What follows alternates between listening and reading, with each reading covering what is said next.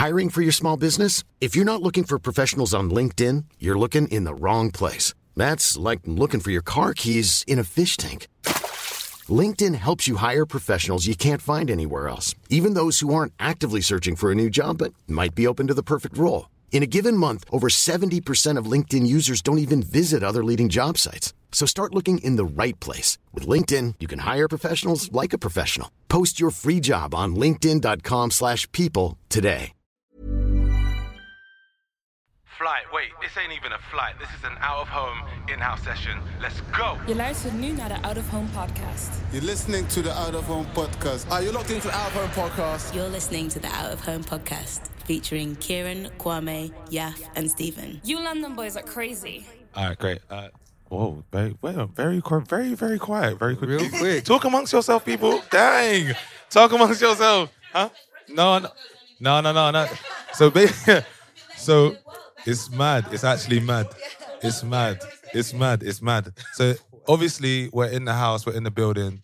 Um, we've got a few guests with us today, which is nothing like the norm. um, have you got the mic? There's a what? There's a rule. there, there is a rule. There is a rule in this room, and it's if you have not got a mic, you cannot open your mouth. Now, joking, but if you want to be part of the conversation, just put your hand up. There's a mic that goes round.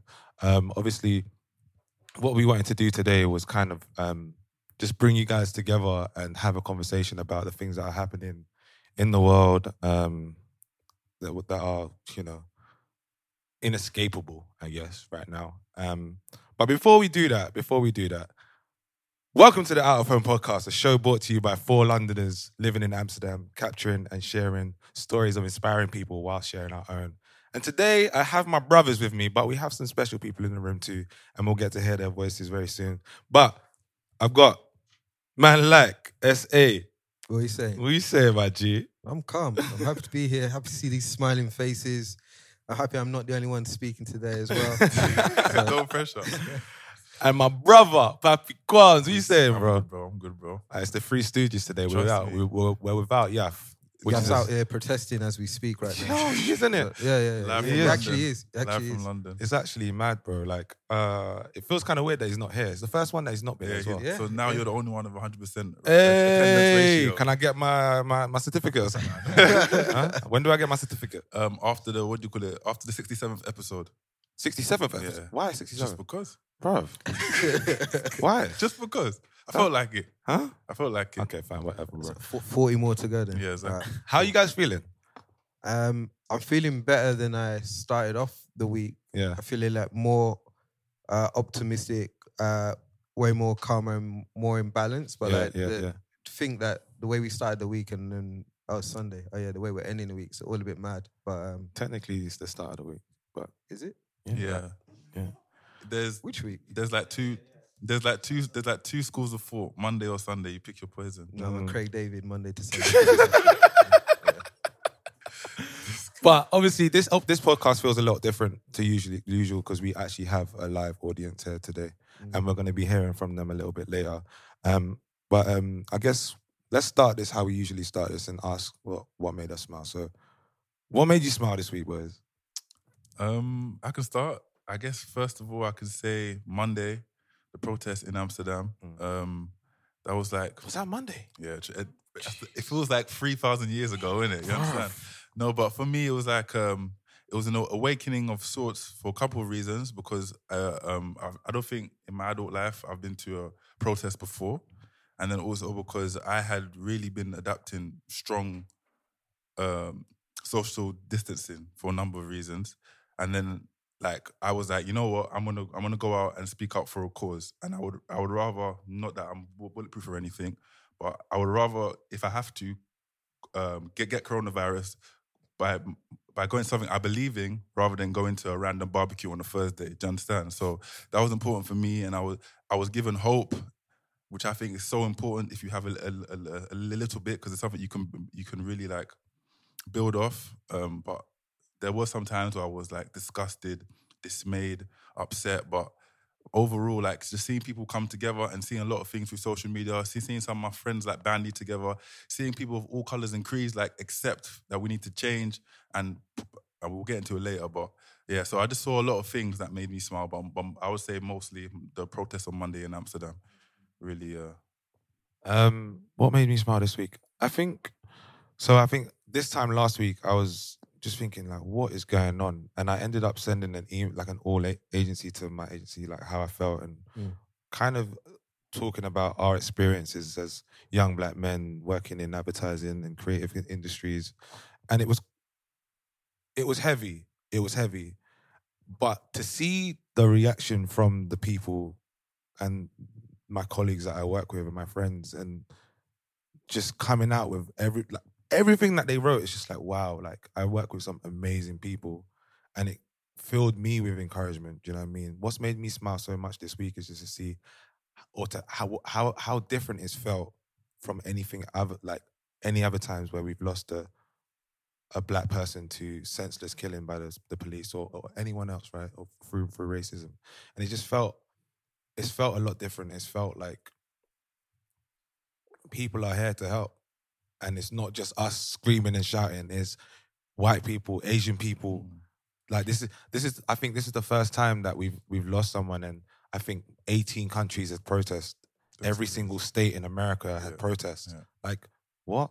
and also it happened in sorry to cut in it happened in it happened it happened in like Minnesota. Yeah. It didn't have to be a melting pot like New York or Chicago. It happened in a relatively small state and Mm, still, right? So Mm. So yeah, that's what made me smile. What about you, Stephen? Let me look off the video. I got Um, you, what made me smile this week? So I think after the initial like anger, it was kind of uh, a few things. So obviously, uh, the company I work for, we're blessed to have like friends that are also people of color, and then it's just kind of like um, to see that it just created like a ripple effect that we all felt that we had to do something, and then I was just encouraged because none of us wanted to be silent because that would have been kind of the easier approach, and then like I saw something different in each one of like my close friends this week, which was it was great. It was encouraging because it's like, okay, cool, we're not in this alone. And like around my friendship, I have such a great support network that are willing to um, step up. Um, I think like me and Anna had some good conversations this week, which was also great to see from a different perspective. And then I learned a lot about myself as well. It's like, like, okay, cool, I am someone that can speak up and can articulate myself as well. And then we had some difficult conversations um, in the week, both in and out of work, and like the responses of people that really made me smile. It made me feel like we're on uh, the verge of change, or change can now begin, or the healing can begin. But at the same time, I'm still a bit cynical and skeptical because uh, we've protested before, and like, and what everyone keeps telling me is that this is not something that is new. So for me, if it's something that's not new, but we're still having a conversation 2020, then that gave me a bit of like perspective. Okay, cool. There's still work to do. I like where it's going, but like there's still some work to do. Yeah, I like that. Does anyone else around the room want to share what made them smile this week? Yes. Is this thing on? It is on. It is on. It is on. Please speak Um, into the mic. Hey, so What's your name? Sorry. oh, I'm Lily. Okay. Thank you. um, and thanks for having me. You're welcome. Um, one thing that made me really smile, and I feel like in the Black community, we already uh, we already uplift each other. Like Mhm. we are already talking about these conversations many moons ago. Yeah. But this week, I just feel like we are hyping our people so much more. And I'm trying to focus on Black joy. Like, I don't want to keep seeing, I'm tired of seeing all these horrible images in the news. We've seen it, we've all seen it, right? Like, if we want to fight implicit bias, we got to just keep uplifting each other and sharing Black joy and sharing Black laughter and sharing Black creativity and just showing that we are all like dynamic, wonderful, complicated beings, right? And we need to just keep doing that. And I feel it so much this week. Like I'm sure y'all are also getting tagged by everybody on IG, getting texts like just from all your friends, like your community, just like we got to keep that going. Mm. And we do it already, but maybe not as publicly as we should. Like we need to take that power and that pride and be 10 times louder because racism is too fucking loud. Mm. So now we have to be even louder. And I feel like that is what is keeping me going this week through all the sorrow and all the rage and Mm. tears and frustration, like just amplifying that black joy. Yeah, I feel that. Anyone else? No. All of you were miserable this week. Nothing. Yeah, look, we got Mi- we got Mike here. Uh, yeah, yo everybody. My name's Adil. Dilly. Hello. Welcome. First time on the having pod. again, fellas. You're welcome. Um, for me, I think the, the the the biggest thing that made me smile was the the uni. Uh, again, like see, you alluded to it earlier on. All different parts, all different worlds uh, coming together, uh, and I think the energy is different this time round, and you can feel that energy being different, and that's bringing everybody closer. So regardless of the white, brown, black, Mexican, Latin, whatever it is, everybody's in a place where they're like, we need to do this, and we're going to do this as one. Um, so I think that yeah, the unity concept of it all was uh, something that gave me a bit of joy through the frustration and the anger and the sadness. That kind of uh, stayed on top of it all. Yeah. Yo, Machaji. What, dog? we said, we said. uh, my name is uh, Nathan Carbon. Um, thank you for having me. You're welcome. Um, it's really nice just to see all of you guys here Dutch, Sudanese, British, Slovakian, African, um, Pakistan. Like speaking to Mike, please, Nath. Just the mountain part. I apologize because I'm a bit nervous. But what made me smile, I think the unity piece, seeing that um, our white friends and family want to educate themselves. Um, but I think more personally for me, um, I've had two very poignant conversations with my mother and my father this week, and you know, not that it was emotional, but it was just just the reality of hit of what my father had to go through and the conversations that we had, and then uh, on the flip side, then just speaking to my mother and and her relationship with her parents, uh, um, and I think it's important to what Stephen said is to have these conversations, uh, um, not just not just with your friends and peers, but with your family as well, uh, to understand what what they went through. Because once you understand what they went through, then th- then you realize why we're doing this. What was what was like one of the biggest things that you learned from like listening to your pops and listening to your mum? Um, well, this section was about what made me smile, but now now you're asking me. To No, get yeah, into yeah, it. no. That, ladies and gentlemen, is Nathan Carbon. Okay. sorry, sorry, G, sorry, just G. just wanted to continue the conversation with you, my it's friend. Alright, it's all right. It's all right. It's so good. It's so good. Um, no, I think I think for my father, like um, obviously I've shared my own experiences at work and stuff, but um, I think at work somebody, uh, um, a black colleague in North America, talked about it, that he was a runner. Mm. Uh, he works for a sports company, you know, and his mother now says to him, "Please stop running. Please stay at home." And that's hard for him, you know, because he's a runner, and obviously we, we saw what happened to um, uh, uh, Ahmaud. Um, but my father, um, 36 years ago, when he went to Canada uh, to go and see his father with his brother, um, you know, they were messing about as you do as as, as young 20 somethings, um, and they started running in the street. And um, my grandfather was like, "Yo, what are you doing?" And they're like, "Yo, we're, we're just messing about, having fun." Is that? He's like, "Are you running?" I say, yeah. and my dad's like, "Yeah, we can't. What? We can't run?" He's like, "No, you cannot run. Like, like, don't bring attention to yourself. You know." And it's just like that was 36 years ago, and we're still having these things today. Um, so it, it shows you that this is going to be a long journey. Um, Yeah, and, and, and black squares are not enough for me personally. Mm. Um, but yeah, Yeah, we'll uh, we'll definitely get we'll definitely get into like what brands have been doing online. I think um where we where we probably want to start is just like does anyone else actually want to speak? All right, yes, Dennis, please, please. Speak, man. So uh, my name is Dennis. Um, yeah, and uh, I've known Stephen. Shout out to Stephen for inviting me out here. Can you hear me? Yeah, yeah. So yeah, what really made me smile was um, talking to a, I guess now a former coworker, Nike, reaching out to me who's not black, and he genuinely reached out to me saying, "Hey, how can I help?"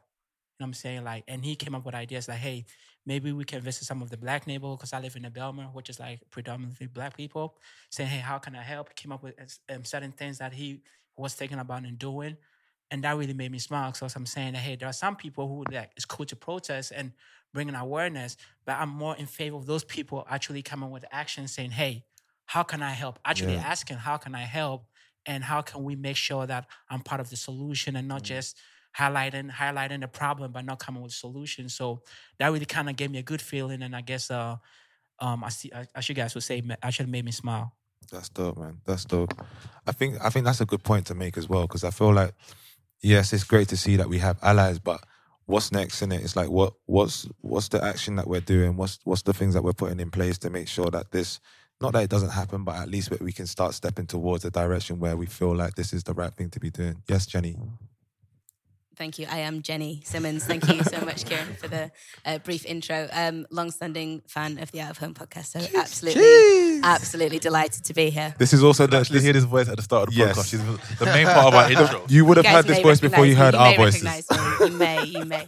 Um, uh, no, just very quickly to say um, what made me smile this week. Uh, very similar uh, to Stephen in terms of the collective uh, power that we have, like within our sort of uh, friendship group, has been so nice as well. But what made me smile this week is I'm normally a really smiley person, and like what made me smile is that I wasn't smiling. Like I was angry, I was Mm. fired up, and I was like a different version of myself that I already knew existed, and it, it comes out very few times in my life because I'm. I'm saying I'm pretty calm, but you guys all know me to be a bit erratic. But I, but as a, as you know, as a general rule, I'm a pretty sort of calm, um, like chilled person. But I really sort of found some fire in my belly this week, and that really made me smile because it's a, a new version of myself. Sick. That's so sick, man. Like, where, where, obviously, the situation would have like uh, brought that out of you, but like, when when was the last time that you really felt like that? It's hard to say because it's it's a new feeling. It's a Yeah. completely new feeling. So actually, any of the times I felt any anger, it's it's completely different. And so Mm. I think um, uh, it, it's it's it's actually. It's, it's not happened before, not not on this level, or Mm, or it's almost been in me every day, and it's just been it's been brought Yeah. to the surface Yeah, almost. I think so. It's yeah, it's a new thing. All right, so where do you want to start? I think it's good for maybe us to touch on kind of like in detail, like a little bit about Yeah. and what we've what we've learned. Because like I said, today's Sunday, Mm. and I feel very different to how I felt on Monday. But Yeah. it might be good to see just fill everybody in on like what's happening now. Because you had a different journey this week. Kwame, Yeah. you had a different journey. So Mm. I had a different journey this week. So it might be good to touch base on that. So how you feeling, bro? Basically, I don't know. Basically, Like- how you feeling? Yeah, how you feeling? Yeah, like I, um, like I said, a lot of things. Like maybe this has been my most polarizing week as an individual. Um, I've been angry, I've been irate, I've been sad, sometimes happy, but sometimes really there is some kind of um, technical difficulties in the background. But can't hear it. They, oh, you're good. Oh. Okay, okay. I What's don't know what's happened. I think she listened to some kind of manga inspired. car- Okay, it's cool. Um, shout out to manga cartoons. I have nothing against manga cartoons. No, um, and there's also a, a sense of pride. I think Mm. Adil spoke about like the collective unity from all types of people, colors and creeds. Good?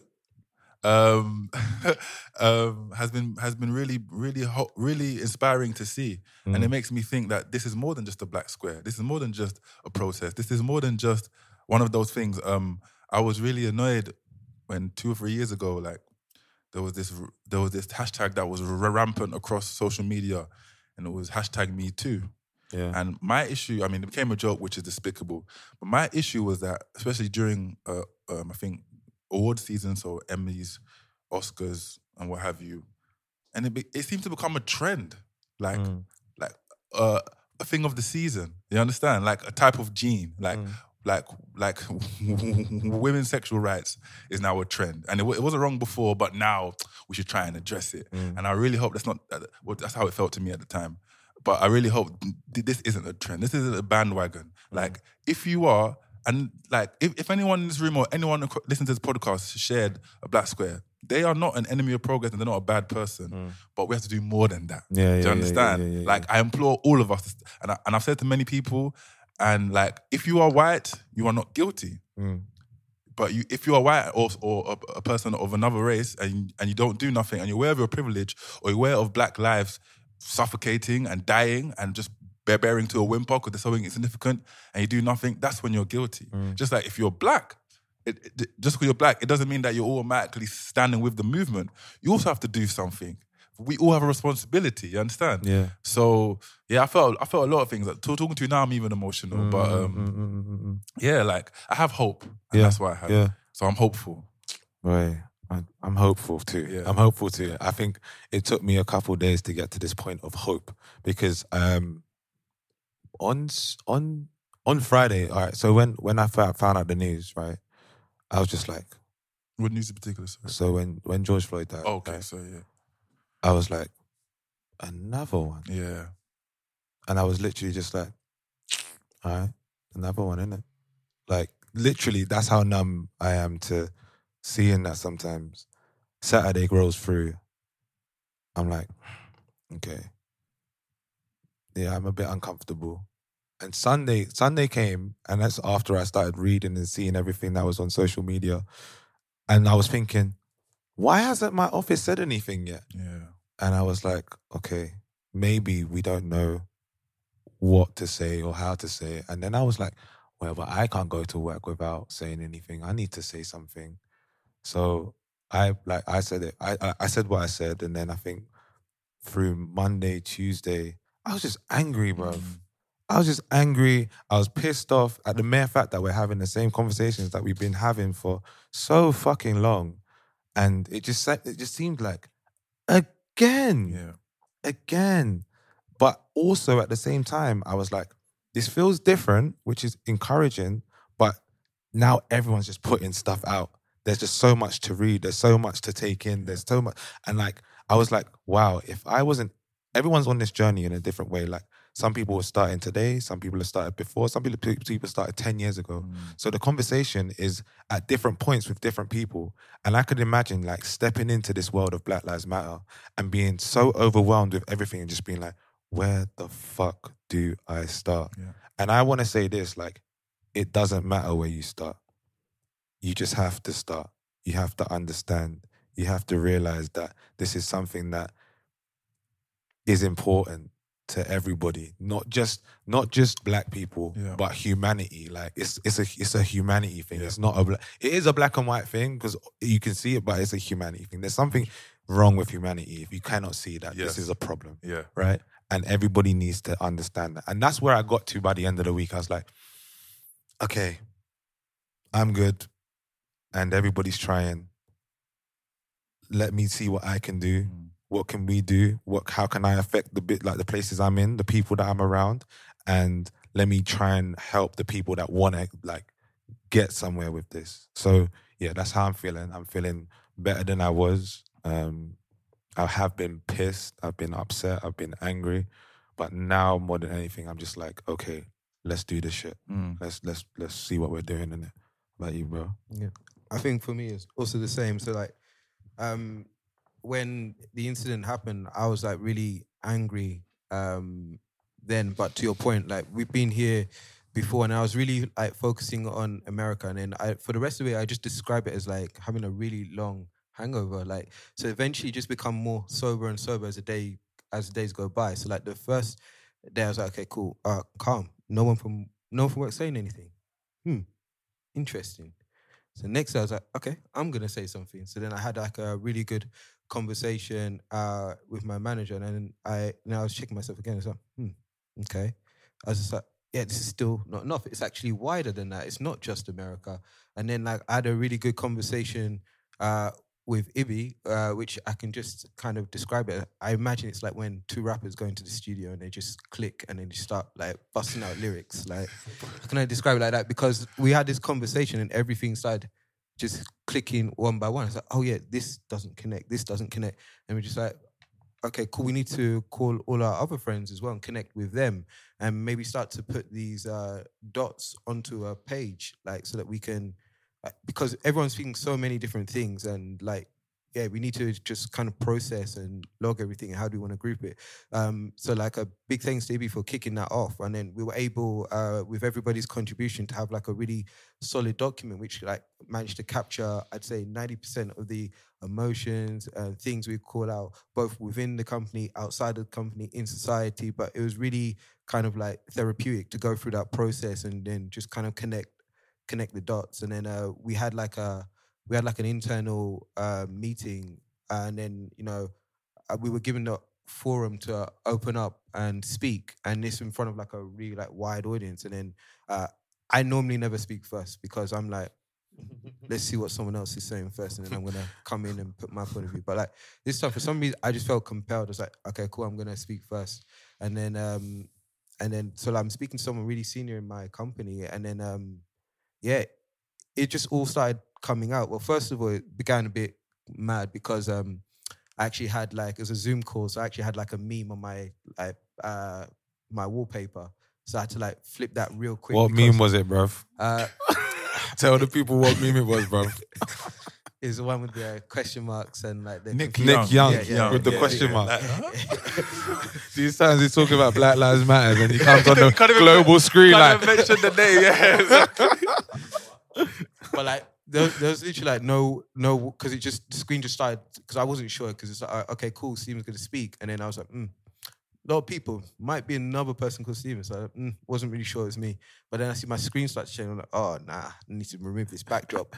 So I'm trying to do that and then all of a sudden I'm I'm there I'm live in front of everybody and then like everything just came out and like till now I can't even remember all that I said. I remember little bits and then people have reminded me a little bits but that was like a really big moment because after that, like just the level of response I got from people internally, even people outside of the company that managed to hear it or whatever, Yeah. was just like so overwhelming and uh, encouraging. And then um, for me, when I flip it back today, there's a couple of things that topics that came through that I managed to underst- uh, understand or help to give my point of view across. So um, the first thing was when um, in this week when um, people or brands or companies were trying to push out an all lives uh, matter message, I was just like, do you understand like why this is really sensitive right now? So I was able to just articulate, and the, the example I've been using is like a parent that has two kids. Um, one has eaten, is is is cool, could eat, but like it's eaten. One is starving, and you got a piece of bread.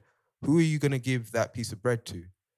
Both of their lives matter, but like this one's starving. You need to give him the bread or him or her the bread. Like they need that bread so that they can become both fed and then all of their lives are mattering. So when you choose to ignore that person starving, you can't really say all lives matter because there's a disparity. So in order for it to be all lives mattering, they need to be at a point where they're level.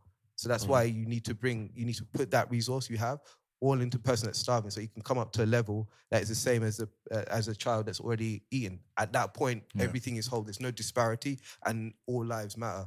So that was the first thing I was able to like kind of articulate, have good conversations on. Um, and I think the second one was kind of like the America Europe kind of conversation about oh this is an American problem, um, this is a European problem. And then again the way I, I was able to equate it was for me I'd because I've never been um, living in America, but the way I perceived it was uh, it's like in America where someone will go out in broad daylight with like the loudest gun and shoot someone in the street. Like okay cool dead horrific very um, out there versus in Europe where it's like someone at night, a sniper with a silencer, waiting for someone to turn their back and shoot them in the back. Cool. Both are dead, but the way they went about it is different. Mm. So to say like, oh, it's existing in America but not in Europe is wrong. It's like say it's a different type in America, but it's still going on in Europe. It's way more subtle Yeah. and more discreet, and you might not even know who did it if it's coming at Yes. night. Yeah, So that's kind of like how I, I, I equated that one. And We should talk about that for a minute, though. Yeah. Um, the difference, like our experiences as as as young black males growing up in London to like living here, and what the difference is. Obviously, we don't have too much experience of what it is in in America, but what we can imagine is that it's a a lot more over than it is in London, or especially where we're from. Do you know what I mean? Um, what do you want to do? You want to speak on that for a little yeah, bit? I just want to say that I think a lot of people when they, it's once again it's privilege, right? Yeah. So if you say, "Oh, I'm from the Netherlands, I'm from Bosnia, I'm from England," we don't have the same problem in America eh, as America. Yes, but the issue people aren't rioting because of police brutality. Mm. People are fed up of of institutionalized and systemic Systematic, yeah. racism. You understand? yeah. Because it, it isn't just the cop. Isn't just I don't even want to say his name. Isn't just the cop that brutally murdered um, George Floyd. Mm. It's it's the elected official in the it- it's, it's the lawyer, it's the judge, it's the sheriff. Mm, You understand? It's the it's the it's the what do you call it? Medical despondents that are treating them like some infected vermin. Do you understand? The way they're like Mm, t- they're treating his body just after they've been told he's been suffocated. So I think people need to realize this is not about it's not about like um, a gun and a badge. This is about wrong and right across and how the law and many governments, Western governments, are built to suffocate or kill or maim people that aren't white or the same as them because in their eyes they're ranking. So that's what I'll say. But in in in in London and other parts, um, I've like racism is just um it's so I don't know. It's so I said one thing about America I would say is that there is an agreement that is an issue. Like people, people can accept it. Like Yeah, you, yeah. you, you can you can smell it. It's, Yeah. it's a it's a smell, right? But in in the UK, It's almost like we don't even want to acknowledge the Yes. fact that it's here. Yes. Yeah. You know, I'll give you a random example. I'm I'm a lot, love random examples. You know, Yeah. when you have like a, you know, you only have you, you have water, you have Evian, you have Volvic, right? Mm, mm, mm, mm. And you have like Volvic, a touch of fruit, right? Yeah, yeah, yeah, yeah. And it's like peach flavor, right? Yeah. But it's a hint of peach, innit? Yeah, you yeah, yeah, understand? yeah, yeah. It's a tiny bit. It's like it's before, it's before you started dr- dr- dr- before you started before you think you've tasted the peach, it's already gone. Yeah. That's what kind of like in London. Like racism is so faint. It's like, oh, it's not a problem. No, it is. Yeah. But to you, like it really is. And I was gonna say, like, I've had encounters. I spoke before. Um, well, one of my friends during university, we, um, I was in his car, and um, yeah, he he he he to his miscredit, he uh, he pulled a U turn illegally in the road as like kind of a prank or a thing, and we had two. Uh, one, my friends were driving another car behind, and then the cops pulled him over, or the cops, the police officer pulled him over, which they should. He he he broke the law. He, he did a U turn in the wrong part of the road. That's fine, but then the issue was was then um, the police officer was like, "Why did you do that?" And he, my friend was like, "Oh yeah, sorry, I was just, I was I was being, I was being, I wasn't being serious, officer." And then um, the police officer went to do went to check everyone's name, um, date, date of birth, and quickly uh, ran um, with our passports or driver's license ran background checks on everyone in the car. Those five people in the car. Now this was a driving offense by the driver. What for? Why- yes, why? exactly, exactly. The main thing you should be asking is because you drove irresponsibly. Do you have a license? Do you have insurance? You understand? Yeah. But the These are things that they can also check without even having to come to the but car. the the worst thing, not not not even that they asked him that was my my friend in the background was getting riled up, was getting angry, was like, "Why are they checking my details for? This is ridiculous. I've done nothing." And we, and this is maybe we're guilty. We're like, "Nah, Sim, like, his name was Simeon. Calm down, like, because we." Because We already know, we right? don't want it to escalate Yeah, because the police yeah. officers will f- will feed off this aggression. Oh, there's a young black, well, not even young. There's a black male being aggressive, being loud. So Mm. I had to um, maim him, or not maim him, but I had to confront him and take him down. I had to st- stay by the position. And it's like years, looking back on it, years is like he was he, he- he was right to be angry, but it's almost like we have accepted that the police officers or can abuse their power, and him speaking up as a human being yeah. is is abusing our power. You Yeah, understand? yeah, yeah. Yeah, it's a risk. Like, yeah, exactly. It's a risk. And He's overstepped the line for asking for justice. Mm. And there's a number of um, uh, examples I can get into, but in the UK, a lot of times it's like v- very s- subtle in the workplace, maybe, Mm. or even here, it's quite similar because Yeah. you know they, we are living in the majority-owned white Western country, so there are similarities whether you like it or not. Yeah, yeah, yeah. And um, yeah, just sometimes Do you like, know- I'm sorry, just go on, go on, go on. I'm just sick and tired of being sick and tired. You understand? Like I even hate- little things like, and people think like it's minor, but to me it matters. Like so, so sometimes we play, play music in the office. Tariq, you might have got it well. Any you might have got it as well. And then everyone's playing their songs, and you play a song, but maybe it's not by Pop Smoke, like, or maybe it's not by. um you understand? Maybe it's not by like what do you call it? Katie Got Bandz or Chief Keef or or Dave, and it's like, oh, Kwame, I never knew you knew that song. Why not? What you mean, like the Elton John song that was played on radio across 1993? Like you understand? Like I have ears. Like I, I don't always listen to like BET and like I understand if it's like this really quaint Algerian song that was leaked by a member of the Morocco. You understand? It's like no, this was on wide mainstream media. Yeah. As a child, I heard it just like you did. Mm. Like little things like that. They can they can Yeah, grate. They can yeah, jar. yeah. Sorry, but you, you No, I was gonna say like I obviously this is a uh, it's a conversation about race and, and, and racism, but I think and like the differences between America and, and Europe, but we're black everywhere we go. Yes. And the first thing, the first thing, we're, we're always black first. Yeah. Like, I was, I was, sorry, um, but yeah, I was reading a report and I love The Guardian, right? Like, almost to a fault. But um, certain times when these hap- killings would happen, they would say, oh, they would say um, um, a, um, um, a, a black runner, Ahmaud Arbery, for example, um, was killed by three individuals. No, they'll say a black runner was killed by three individuals. Why aren't we giving them the um the, the terminal white? Do Mm. you understand? Like, Yeah. are you are you are you are you claiming that the default human being is white? Like, this is the this is the origin. Yeah. Like, if you're if you're mentioning race, then mention the other race because I also would want to know if someone if he was um mixed race or Chinese, that's important as well if Yeah. it's a race issue. But don't like, I don't know. Yeah. I feel you, brother Corey.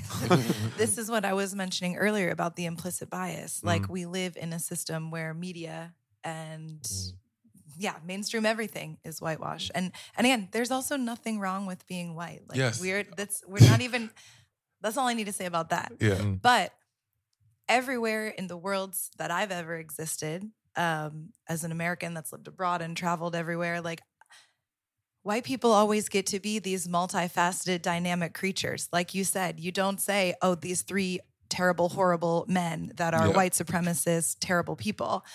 Let's put their pictures in the news and show how the horrible things that they're doing, right? Like white faces or this like vision is uh, we we allow we have space for white people to be so dynamic and showcase all those sides of their personality whereas and I know you guys in this room understand the feeling of just being like you're a black man first.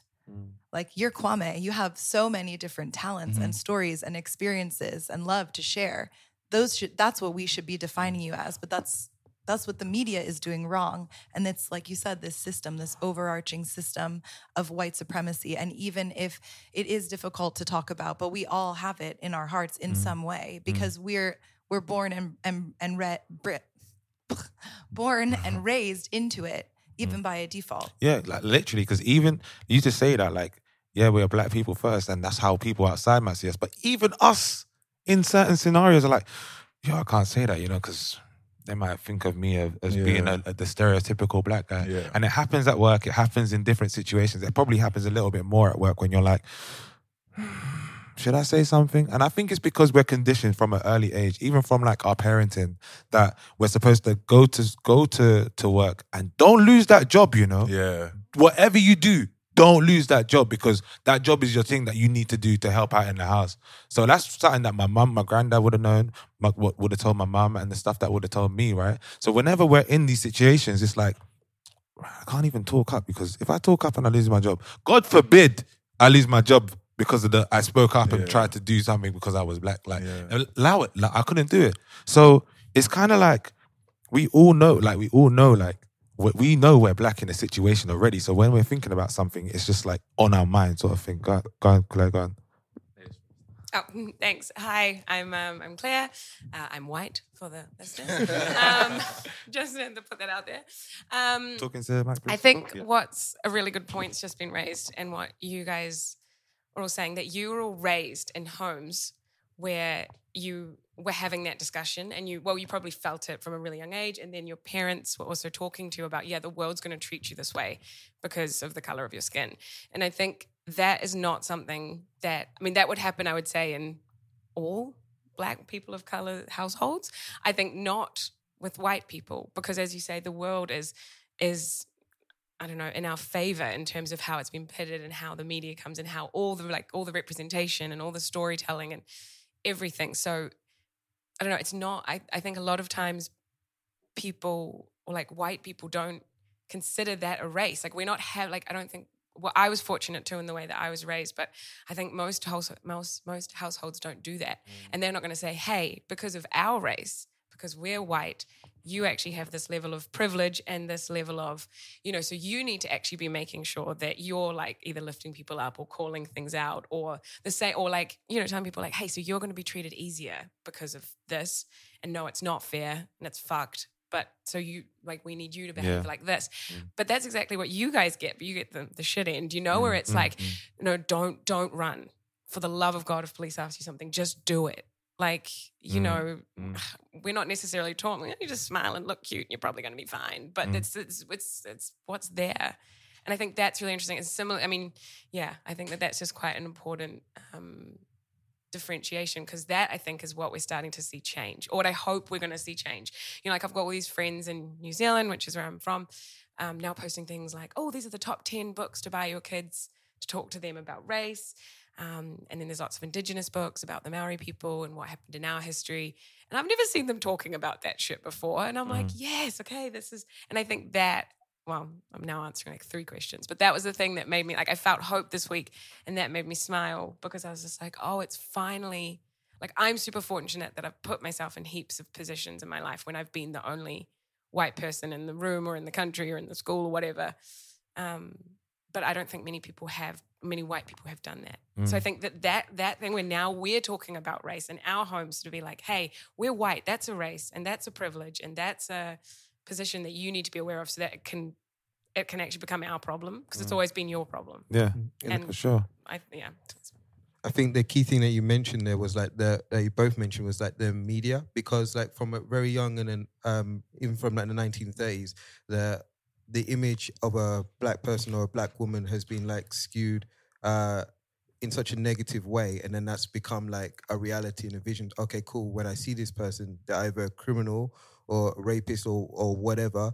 And i think uh, we were touching on it a little bit earlier. So like what you see now is like trump is really trying to control um Twitter and social media because now for the first time everybody has a phone and has access to portray um, media accurately. And you know you can't deceive people to an extent or at least there's going to be a conversation and I think a lot of people are now facing home truths because things that they grew up believing they're now seeing differently. And I say oh really? There was so behind that police car there was actually uh, three other police also on top of him. But like before you wouldn't have seen that. That would have been painted differently. So like his his battle that he's facing now is trying to gain control again. And then that's why it's funny because when um like america cracks down like north korea like oh you guys are like controlling the media there like they're doing it in a different way. And i think the battle for media now is what's kind of opening up people's eyes because everybody saw it and it's like Yeah. there's no spin on that whereas before there would have been oh we're having a war on drugs or whatever it is and then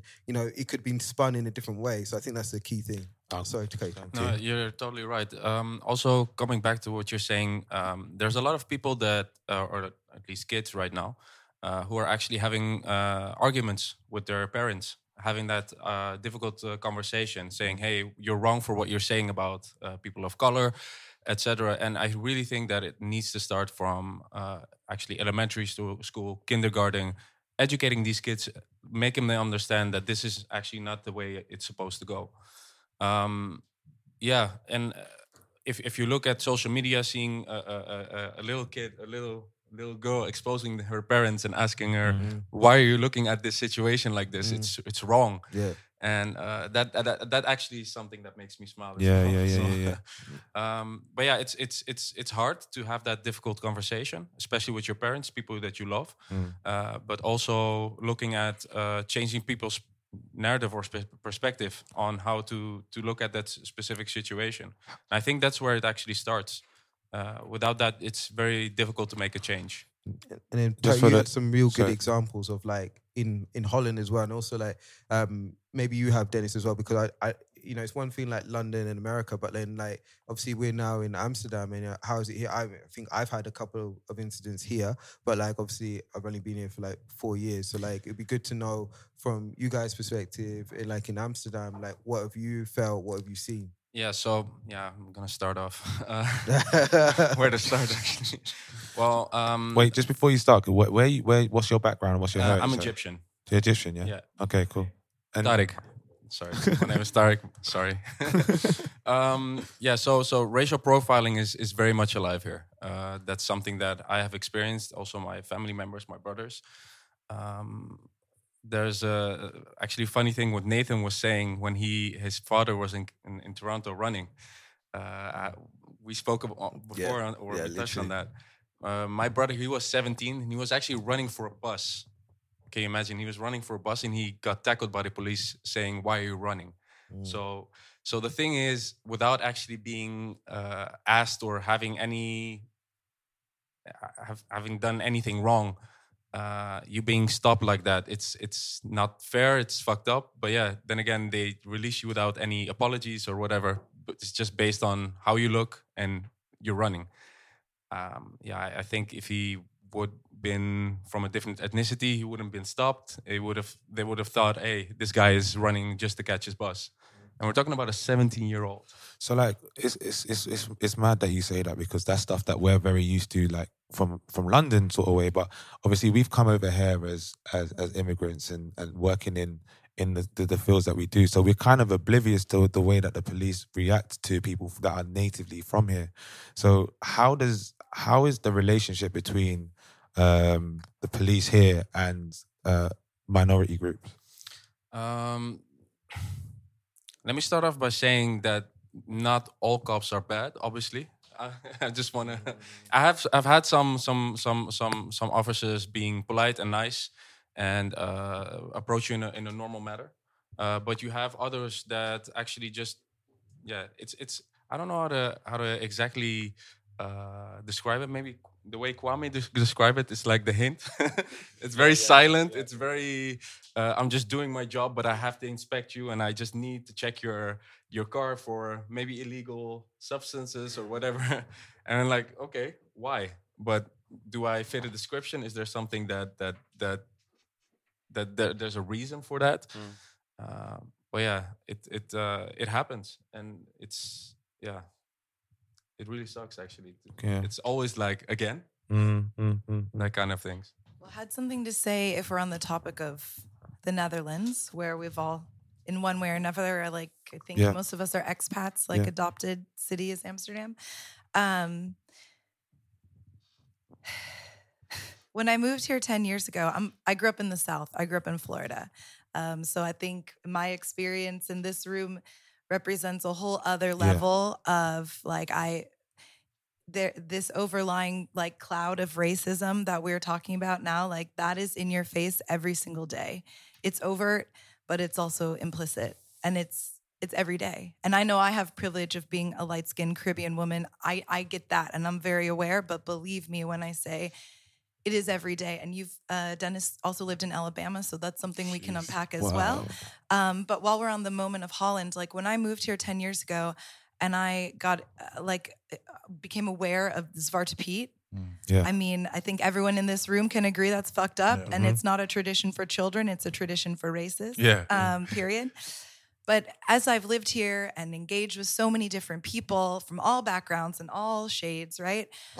Uh, this this got me into thinking of a conversation last year because I've been like appalled by Zwarte I grew up seeing like pickaninnies, which I think you guys call gollywogs in Mm. the UK.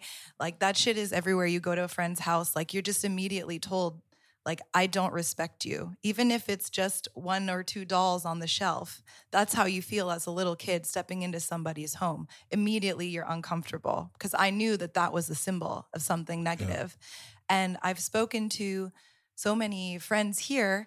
Um, and, and last year, I got into a conversation with a black friend of mine. She's Surinamese, Dutch, um, like first generation born here. She's like around 40.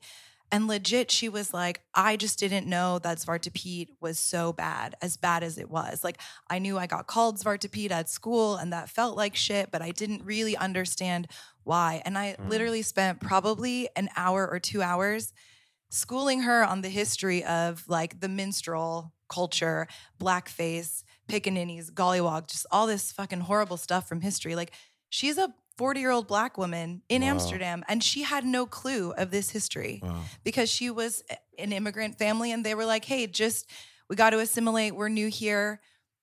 Just you know, it sucks, but keep your head down. Like mm, like you mm. were mentioning earlier, this mm. is why now all of us are like, good, glad we don't need to feel ashamed for being like proud and loud because all the time so many of us in this room i know have been told like you don't need to be the angry black woman right now you don't need to be the angry black man right now Mm. and so we we suppress it. And i think my friend in particular her mind was blown. She did not know this history. And it broke my heart that i have to be the one to tell it to her. Mm. And again just being able to look at her and understand we walk in the world still with a shared experience but a different experience and that she had no clue this this horrible history behind it.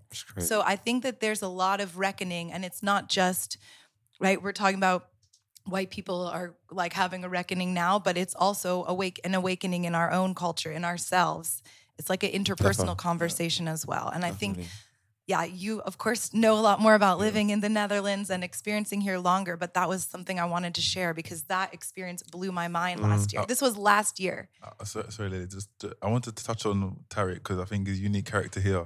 But um, you know, you you just said you're Egyptian, right? Nothing wrong with that, right? And I, this whole process taught me that the skill, more to me, is a skill of how the Westerners or, or the white man, so to speak, is so good at the, at the art of the art of art of uh, reduction. Like you know, you're polished. You, you can speak in you, you know you're you, you're you're you're you have a vocabulary in three languages, Arabic as well, right? In Dutch, Nederlands, Eng- Engels, and um, Arabic. And no matter what you do, no matter what level you ascribe to, you will always be, oh, he's not Dutch, he's Egyptian, right? And to, and and I also want to not throw you on the bus, but you're my guy, and also want you to speak about your um, so, so your, your your experiences growing up because you know we came as internationals because I hate the word expats because example of it, it- white privilege or European privilege, right? But um, yeah, um, speak about some of your experiences growing up with with with with, with Zwarte Piet, if you don't mind. Try to try Use- to pass use him both. a, Sorry, a my mic. He's gonna have two in both his hands.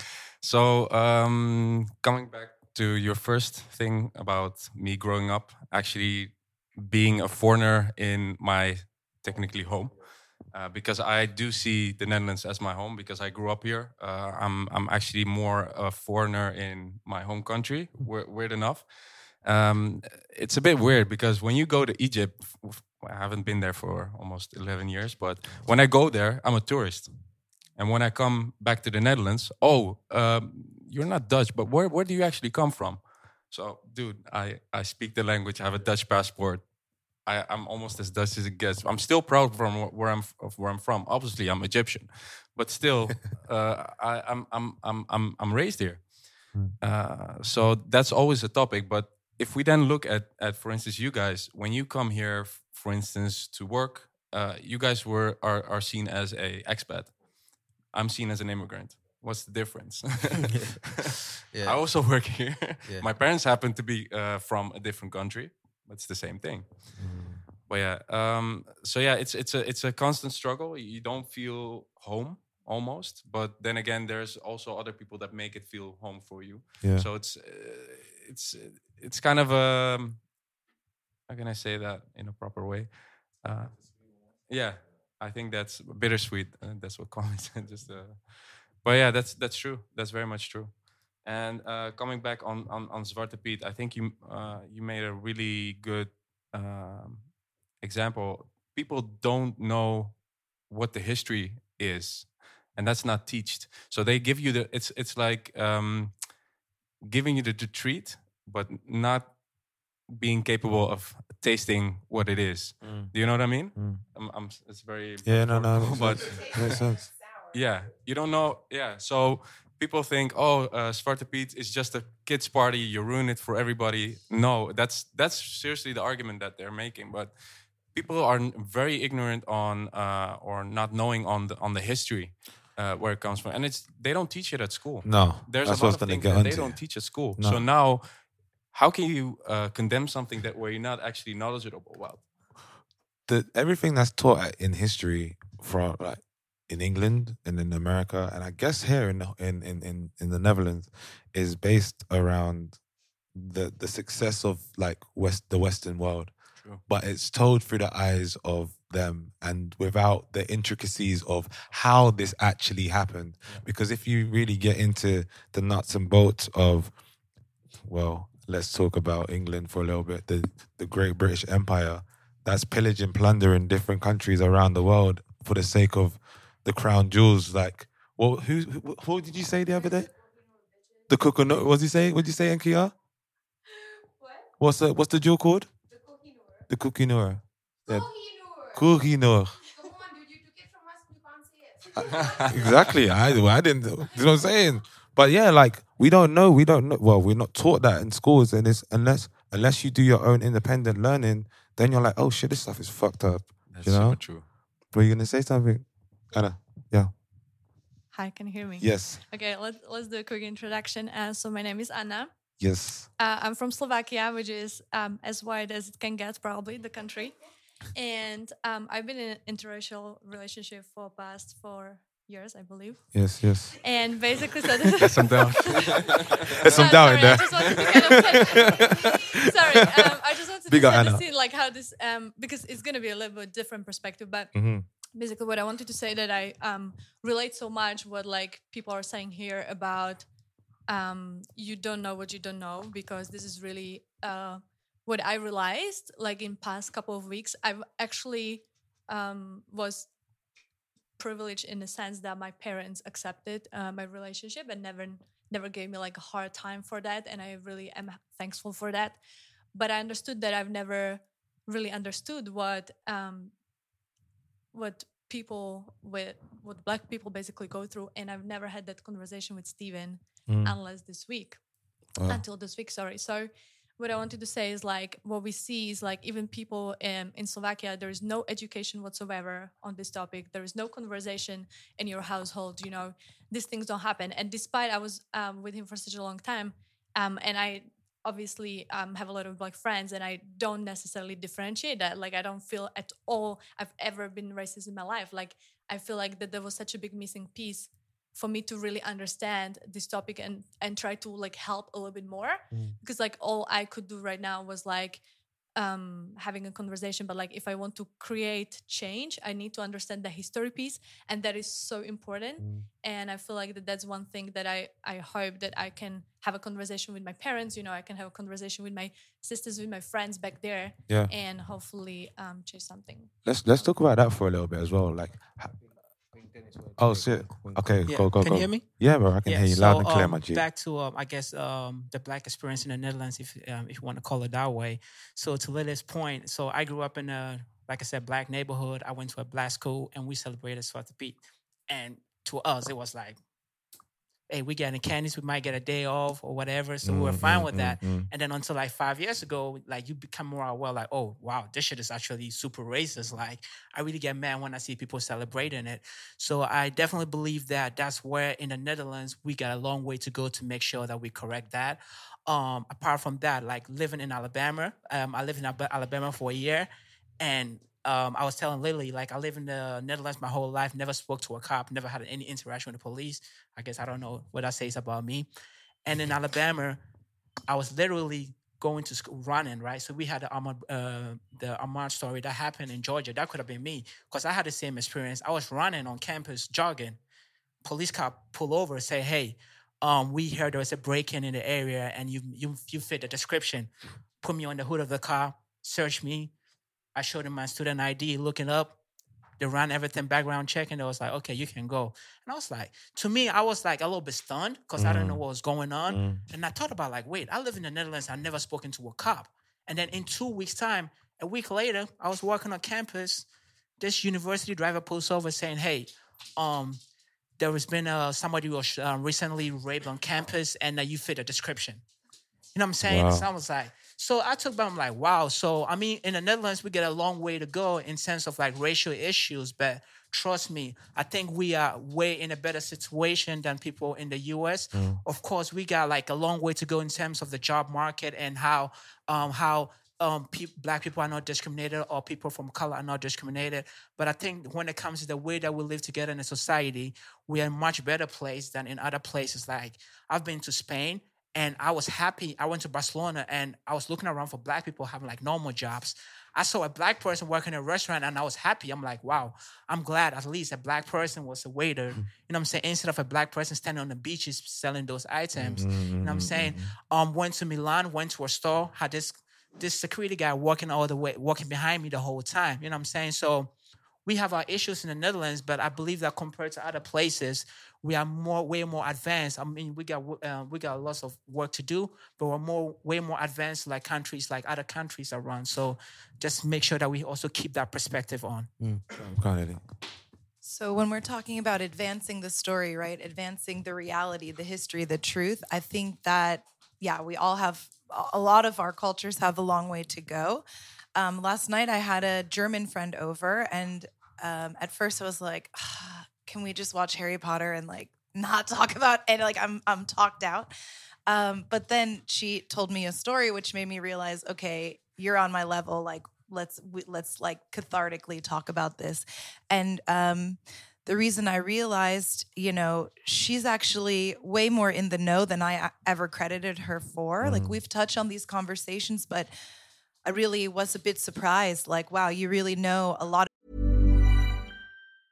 Hey, I'm Ryan Reynolds. Recently, I asked Mint Mobile's legal team if big wireless companies are allowed to raise prices due to inflation. They said yes. And then when I asked if raising prices technically violates those onerous two year contracts, they said, What the f are you talking about, you insane Hollywood ass? So to recap, we're cutting the price of Mint Unlimited from $30 a month to just $15 a month. Give it a try at mintmobile.com slash switch. $45 upfront for three months plus taxes and fees. Promo for new customers for limited time. Unlimited more than 40 gigabytes per month. Slows. Full terms at mintmobile.com. Hey, it's Ryan Reynolds, and I'm here with Keith, co star of my upcoming film, If, only in theaters, May 17th. Do you want to tell people the big news? All right, I'll do. Sign up now and you'll get unlimited for $15 a month in six months of Paramount Plus Essential Plan on us. Mintmobile.com slash switch. Upfront payment of $45 equivalent to $15 per month. Unlimited over 40 gigabytes per month. Face lower speeds. Videos at 480p. Active Mint customers by 531.24 get six months of Paramount Plus Essential Plan. Auto renews after six months. Offer ends May 31st, 2024. Separate Paramount Plus registration required. Terms and conditions apply if rated PG. About this like we're stepping in almost on the same level of a conversation and she was like yeah because in germany we're taught about the holocaust it's horrible but it's part of our history and it really happened and we need to um, you know take responsibility for it and teach the next generation how truly horrific it was Yeah.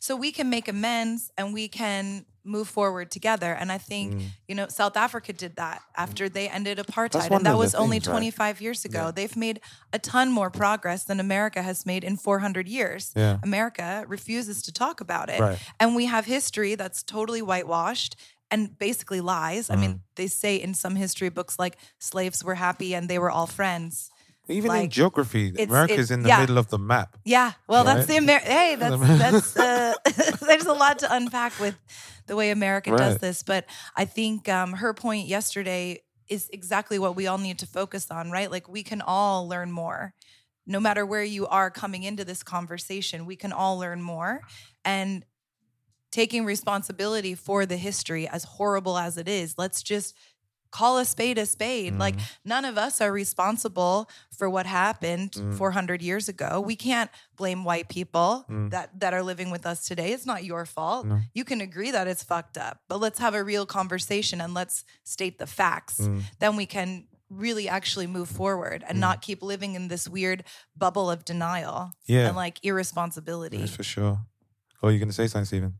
No, I think you were going to lead into the education part. Um, I was going to, and I was just gonna. I literally just forgot the point I was gonna make off the back of Nice. Lily's. Uh, it's almost actually I remember now. It's almost like if the fact that you choose to deny that it existed is the is the main problem. Like if you confront it and you talk about it, it's like all right, cool. You want to do something. You want to figure out what are the solutions to get better or to or to make this a better place. But the fact that when people are like, oh, that was my great great great granddad, like it's got nothing to do with me. It's like, bro, this is the problem. Like, if it's got nothing to do with you, then you you should be able to sit down and talk to me about it. Do you know mm. what I mean? Let's talk about it and hash it out because there's some issues that affect my people that has continued that continues to play in the minds of all of like young black or black men and women or people of color and minorities. Mm. Whereas you, whether you not know like it or not, have benefited from your great great great granddad's thing, whether or not it was your problem or not, you still benefit from it today. And um, yeah, I was gonna t- that that leads into kind of like how do we start talking to people like our friends, our family, like what are the right things? How do you approach those conversations? Because I feel like Yeah. it's a very, as I said before, there's a lot of people on different paths on on in this thing right now, and some people need to be like confronted. Some people might ha- need to be like baby stepped into. So like I don't know. Does everyone anyone feel like they want to talk about how they go about So for- educating people? So for me, because I probably had more conversations this week than any point in time. Like there was like you you were trying to get me to I don't know what you want me to do, but I didn't do it for like five hours. But like, I was just having conversation after conversation. But um, I think it comes down to when you know someone, then you can have a conversation with them. So like I've had several conversations with people that I have a relationship with, and it was different from the people I didn't have a relationship. You approach it differently. But I think it's uh, about opening a dialogue and listening to each other. And um, what I said to like one colleague this week is that because of all the like media and the stereotype, like people have already pre-built that um, being black is like a disease or a cancer. So like th- you, you make it so much bigger in your mind because um, whatever the systems in place have taught you that it's so much bigger. But I was saying to them like, uh, being black is wonderful. It's like my identity. I'm happy with it. Like, but when you come and try and approach this topic in your mind, you've already built it up to something that it's not. I so I said to them like, this week, all it would have taken was, um, yeah, understanding you might be going through so it's difficult time. Um, how are you feeling? I'm here if you need. I said you would do this if someone had a cold, if someone like like, but because you've made being black something it's not, uh, you've made it such a big issue that you don't even want to come and have a conversation about it. So before we even get there, like people need to feel comfortable with like uh, being black is not a disease and it's something to be celebrated and it's completely normal because when you can overcome that barrier, then this whole oh I didn't know how to touch the subject like you just need to ask how how you feeling and and be there and I think um one of some of the conversations that I've had is just kind of listening to other people's point of views and saying like, okay, cool. So my big thing this week was the right fact that no one, um, none of my like white colleagues reached out to me this week. I had to go and reach out to them. So I just said I started off with saying, okay, cool. Um, this is how this is how it made me feel. And then also going there and just making assumptions. Like I I know you probably didn't mean to make me feel like that, but I felt like this. Can I understand like your point of view? And then they're opening up and then saying, "Oh, so I had a really great conversation about someone that said, "Oh, I don't see no color." So I said to him, "That that's that's great, but like um, when you say you see no color, to some people it means you don't see my struggle, you don't see my identity, you don't see my pain, you don't see who I am. You are completely closing your eyes to me. What you mean to say is I do not discriminate." And I said, like, so having that conversation helped that person to understand, okay, cool. Like, it's mm. up to them. And I said, and the thing here is to say that there's no right or wrong mm. because, like, some black people say, like, yeah, I don't have a problem with that. Or some people will. But, like, we had the conversation and that, that person was aware that actually someone may have a different opinion to him. So it's like, okay, next time he's going to have that conversation, he knows to phrase it better because we've had that conversation. For every person that was cool with that, there's also someone that's thinking that you're purposely choosing to ignore their identity or close your eyes to their pain and suffering. So I said, rather than see no color, for me, it would be good if you could say, like, I choose not to discriminate. But at the same time, you need to acknowledge that that person is a black person. This week has been a traumatic week, and they might be feeling some type of way. So I think it's really important to listen on both ways and just say, "This is how I feel. I assume you didn't mean to make me feel that way. Um, what was it like for you?" And then Mm. that's when you can have real Yeah. conversations. Um, that's that's that's super dope, man. Um, does anyone else want to add add to that before? I, yeah, go Lily. just um, tagging something on to what you said, I think that this is the first week that a lot of our white friends and family have realized um, we see ourselves in this kind of brutality. We see ourselves when all these negative media portrayals, all these horrible stories that have existed for generations. I think it's the first time even a lot of my white friends have realized that, like, I see myself reflected in that. I see my family, I see my father, I see my cousins, I see my friends reflected in these terrible images, and that it affects us on an individual level, even though we didn't know the people that have lost their lives this week, last week, 50 years ago, on and on. We don't know them personally, but we feel it. We're affected by it more than I think people just didn't really acknowledge that. And I think maybe as a community now we're all we're grieving together and we're saying more loudly like we need to grieve together and we need you guys to also grieve with us that's so powerful just coming out of this week i feel like it's totally different now Yeah, I get a bit riled up with this because, like, um, sorry, speaking to the mic. Um, I think it's great. Like, uh, similar to Stephen. Um, this week, Tuesday, went into work. No one had reached out to me. It, it was it was my first meeting. Uh, it was with um, different members in different countries, and I was like, you know what? I, I need to open up to to tell people how I'm feeling, like what's what's what's happened over the last seven days. Um, uh, we need to talk about it, um, and it was encouraging. You know, uh, parts of my team were sharing their thoughts. Um, I was really honest with them. It's like, hey, we need this awareness. I then had a leadership team meeting, and I uh, I wanted to open up the, the discussion on Black lives and how I was feeling, but for some reason it didn't. And you know, it was just business as usual. Um, and towards the end of the call, I was like, I'm really sorry, guys, but I need to bring this up. Like, you're a leadership team, and just like, I want to let you know this is how I'm feeling. This is what's going on. It would be remiss of me not to mention something.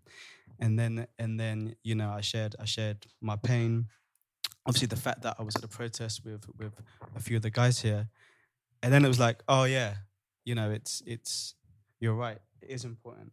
And then following that, um, I, I had people reach out to me, and then I was uh, I was over I was on other geo calls where I was sharing just some of my experiences, and I think that's really important that you make people aware of what you've been through, uh, uh, um, the injustice you have to go through, um, the the the stereotypical the stereotypical things that you spoke about earlier, and what Black people need to just consider before entering a room of of white colleagues. Um, but similarly, I've I've I've had people reaching out to me, uh, um, and it's it's it's been varying levels.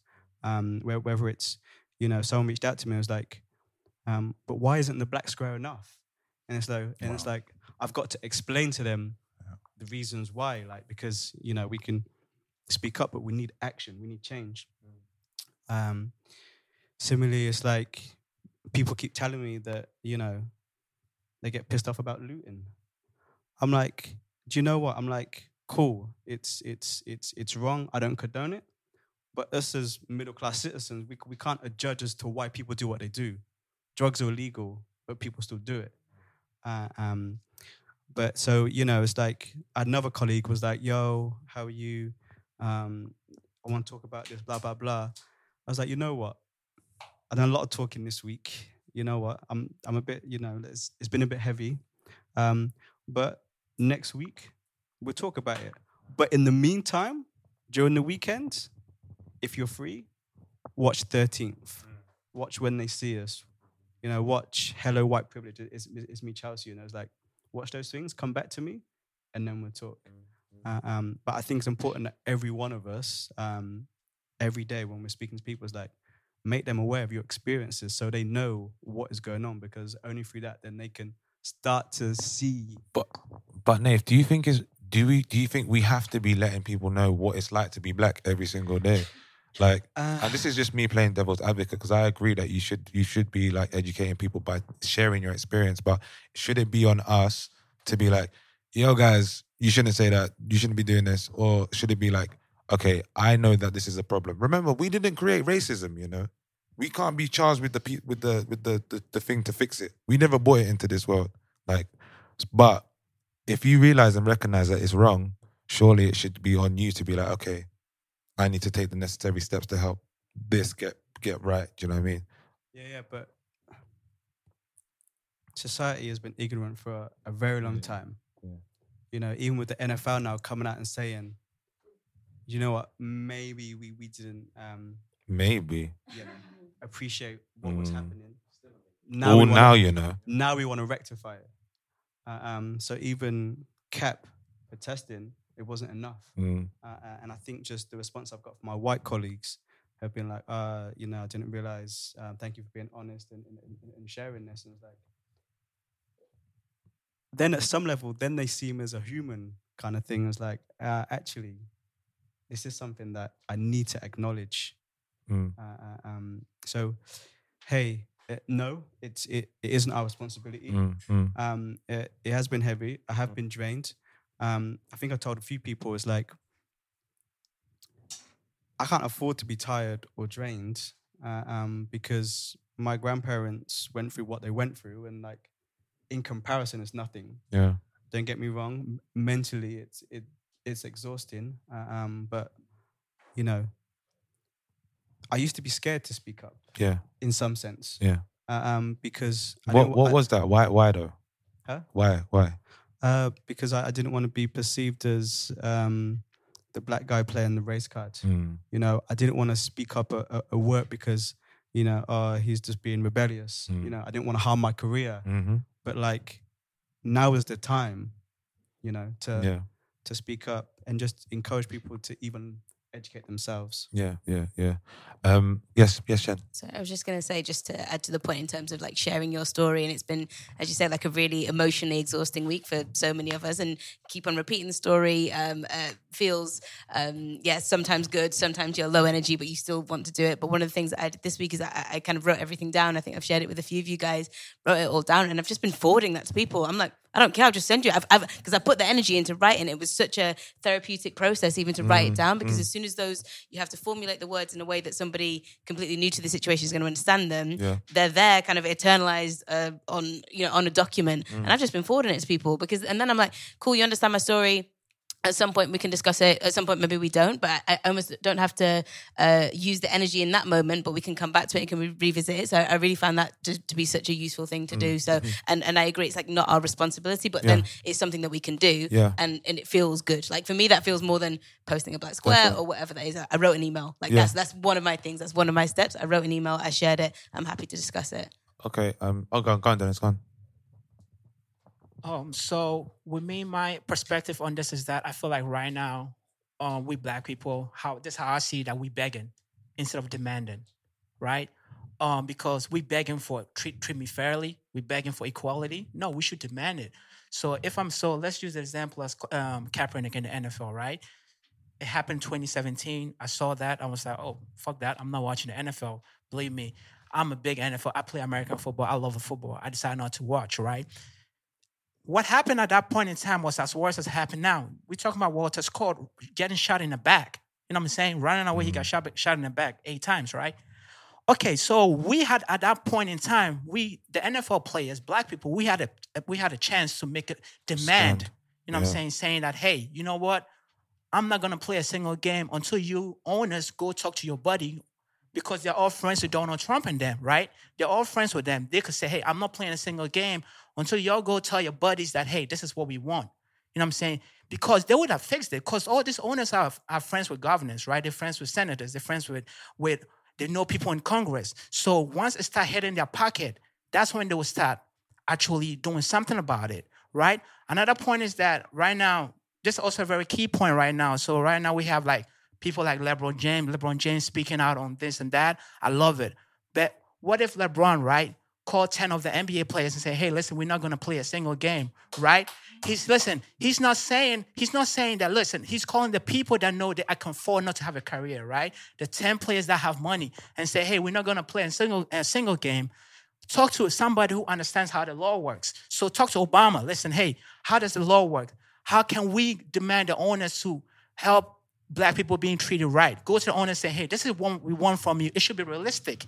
It should be something that we know the owners can do, right? Tell them we only gonna play a single game once you guys, once you guys make those changes. And trust me, it is gonna happen. Because you know what happened this week?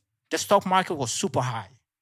You know what I'm saying? So nobody gives a fuck. You know what I'm saying? We out here protesting and doing all that shit. They don't give a fuck as long as they're getting their money. You know what I'm saying? So if we want to have a change, if we want things to change, we need to demand that shit. We're not gonna be out here protesting and shit. That, does, that shit doesn't work. This what's gonna happen. Fucking other corona is gonna happen and they're gonna forget all about this shit. You know what I'm saying? So demand that shit. As long as it start hitting their pocket, that's when people was like, okay, well, I'm losing money. Look at what happened. Look at what happened with Corona. These people in Michigan went down there with guns to say, hey, open up the economy because we're losing money.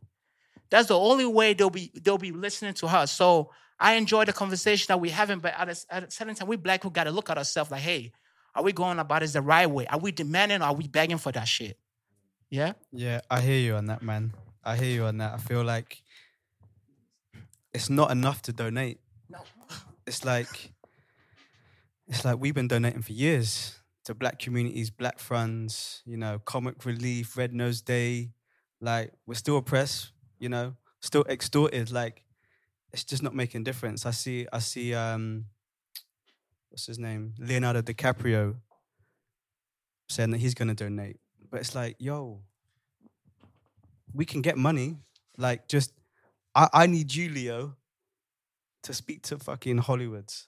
I need you to speak to, as as Dennis said, uh, uh, um, police forces, governments. Like, let's just take all this money just to reform the judicial system, police forces. Like, that's where you're making change. Um, and I, I think we'll get onto brands later on. I think even the people Can Can you imagine if if the if the if the black community stopped buying for one single day? They just took a strike. July seventh. Yeah, it's it, it's it's a like a three hundred trillion uh, market. That's that's huge. So if if you as a community even you don't you're not even dependent on uh, a LeBron James or Obama or even fucking Trump. Sorry for my language. You're good. You're good, you're good. It's like shit. You're good, man. Um, yeah. So so e- even that, if you just stop for even a week, just not purchasing anything, Fam, you're gonna hit the economy. There's 1.2 trillion dollars in the black community, There you go. but yet it's it spends. I think it circulates in our community the least, like the shortest amount of time. Like I think it's about a few seconds that it stays in our community. Like we get it and we spend it, we give it to someone else. And I think um, to your point, Dave, yeah, we should be looking at brands and systems, and but we also need to be looking at ourselves. We need to be looking at how we can support black businesses, how we can support people that are around us that are putting things up. Like that, that's what's going to keep the money and keep us being able to generate wealth further beyond what these systems can do. Because we had it before. There was a Black Wall Street, but in fact, the reason why they tore it down is because they can't see us organized, right? That's why they had the whole assassination things and whatever was going on in the 60s and whatever. But um I'd like to talk about just like, oh, you want to talk? Come on. I You, you've got your, you got your. Um, Kwame was doing is sit- lean, lean forward. I want to talk, talk stance. Um, I just want to talk about like we're all in creative industry, right? I want to just to see what you guys felt about the response from brands. What do you think brands can be doing, and um, what you would like to see see from them? Your mic's not on though. Sh- Shock, fam. Not my fault. Jesus. yeah. No, um, yeah, like a lot of times, a lot of brands have. I've always been interested in like the bottom line, right? So I see text, I see words, but what are you saying? Like, what is What this, what are this? What does it actually saying, mean? bruv? Do you understand? Like, Honestly. you, you you you can say, oh, um, we stand for our black community. Okay, but what's the action? Like, what, what what point are you taking? How are we? How are you? How are you inciting change? Or like Netflix said, "Oh, we stand with our black community because we, or our black talent or our black guests." That that's not the. It sh- shouldn't be because you hire however many black actors. It should be just because it's right and wrong. Mm. And Netflix, you have billions or millions to play with. Mm. Do something with it. Invest. Educate. It's a two-way street. Inspire. Exactly. Mm. And the um, so, so, so, so- many times I think people think that, like Nathan said, donating is enough. No, it's not. What you need to do is to educate. There's so many kids growing up that have no idea that there are jobs available for people. You understand? Like there, there, there might be someone in the Belmont in Southeast London or in a, a, a, a ghetto in Paris, right? And they have, and like they are from a young age, they have a fashion sense. Mm. And they're like, oh, maybe I need to go to school, Mm. learn fashion and marketing. No, what this brand needs to do is build workshops and show these kids that you could be a buyer. You could travel the world Mm. and because you have an eye for fashion. You understand? You can make a lot of money and inspire people just just just for your talent of expressing yourself through clothing. It's not, it doesn't have to be books per se, but because that child maybe is not aware of a career opportunity, they'll be like, okay, let me do business marketing. You understand? I wouldn't place that all on brands though. That's also in the schooling system. Because That's true. Because if, you think about it, who were the kids that were deemed the ones that were bad? The ones like the three R's, reading, writing, and arithmetic, are the, the things that you're probably looked at and saying, okay, if you can do those three, they're smart. Yeah. If you're good at drawing or like drama or you do all of these things that are like, inst- I don't know, it's like, okay, yeah, whatever sort of thing, right? And you're not really taught to hone those those skills, especially as a young a young kid in school. If you're good at drawing, they might be like, "Oh yeah, you're all right," but they won't tell you that if you keep keep on doing this, you can be a designer. Yeah. You can do this. I think it's, it starts in schools too, and I think it is right that brands should be able to go, into schools and work with schools to say this is what what's available. But it definitely starts with the schooling system because if you don't get that right, then you got kids that are hella talented believing that they ain't shit. That don't make no sense. They're assessing the talent actually wrong. Mm. That's I think how how, how Mm, you exactly. explain it at the end.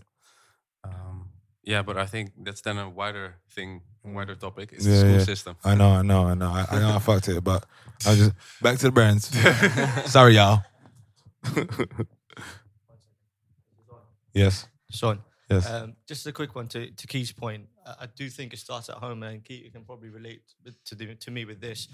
Growing up in a South Asian household, we had three jobs: IT, doctor, or Hmm. you know somewhere in, in that field. And if you didn't go down that route, you you didn't make it. Yeah, you couldn't have those conversations with the family. Your mom and dad couldn't be proud of you or Yeah. whatnot.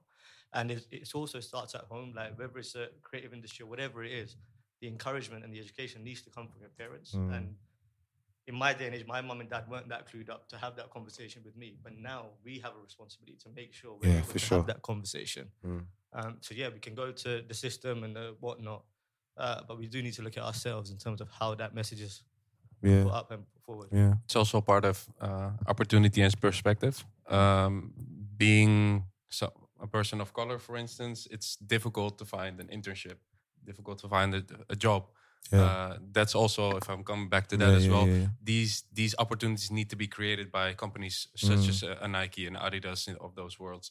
So I'm not saying they're not hiring more people of color. Uh, obviously, there, there is, but they can do much more. They can do workshops. They can inspire kids and do uh, yeah, much more.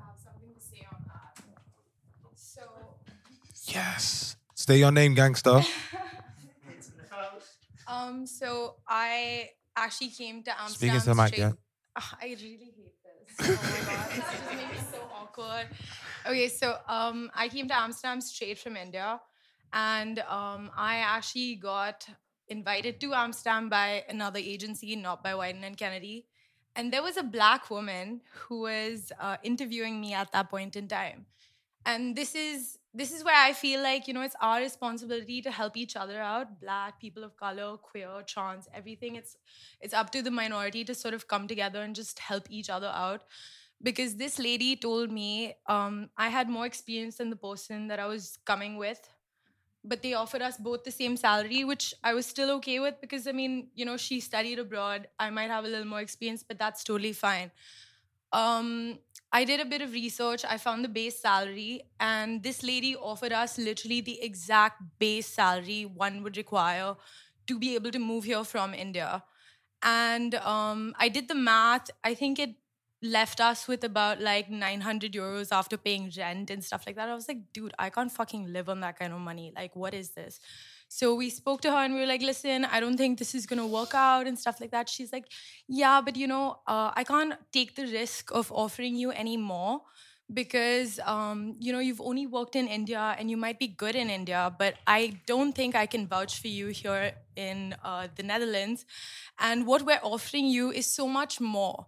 What we're offering you is the chance to live in a first world country you will be given the opportunities that you will never receive anywhere in India.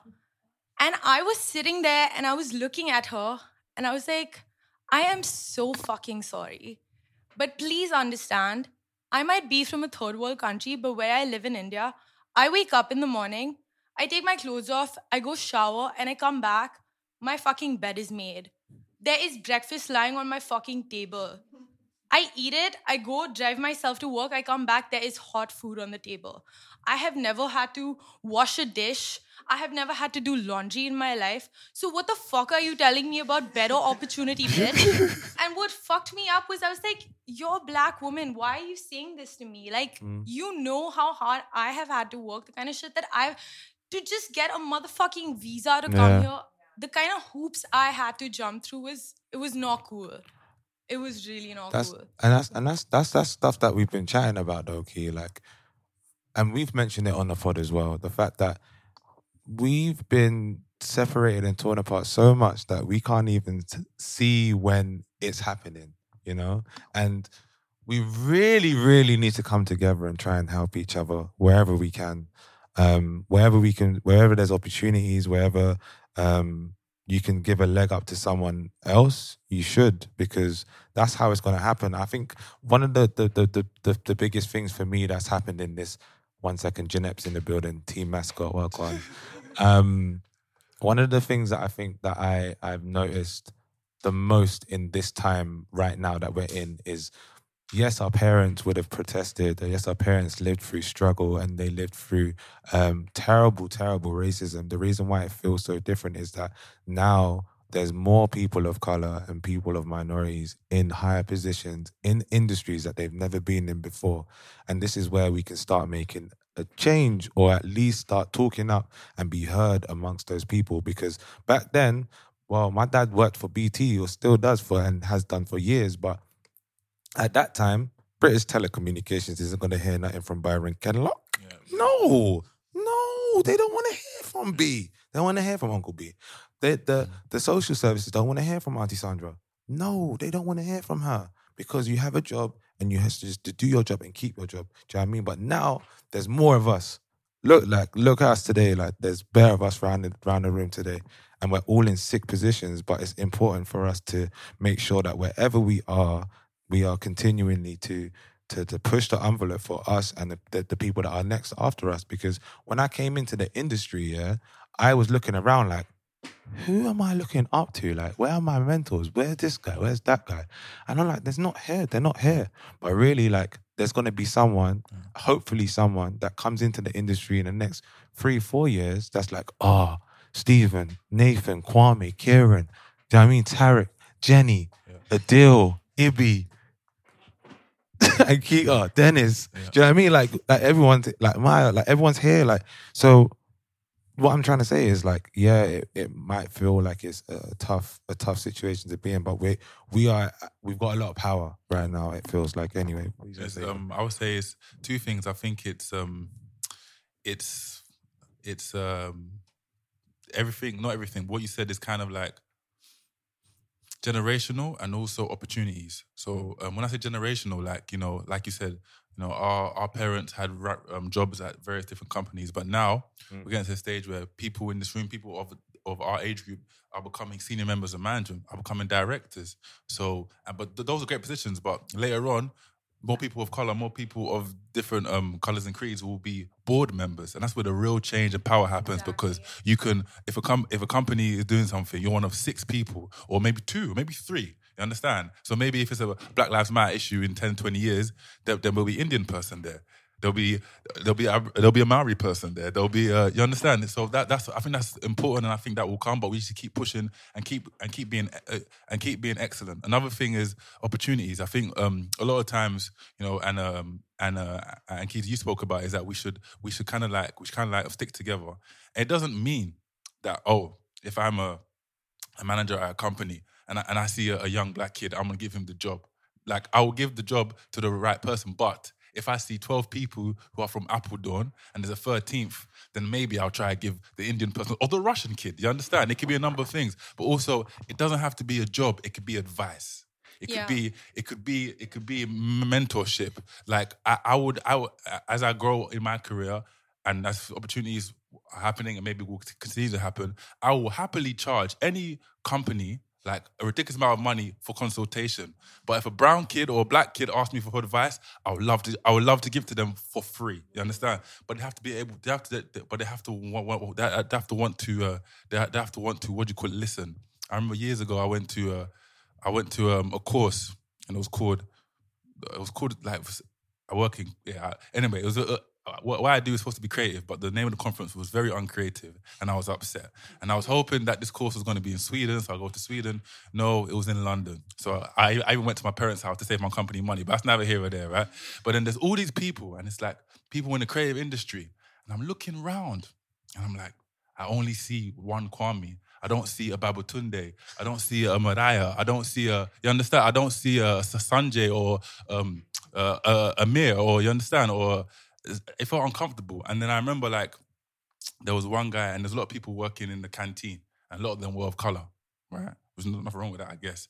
And like this this young this young black guy came up to me and was like, How, how'd you get your job? And I told him, I was like, listen, like I was working, and lu- luckily enough, I was in a nightclub, and then I then I spoke to a lady that worked for a certain company.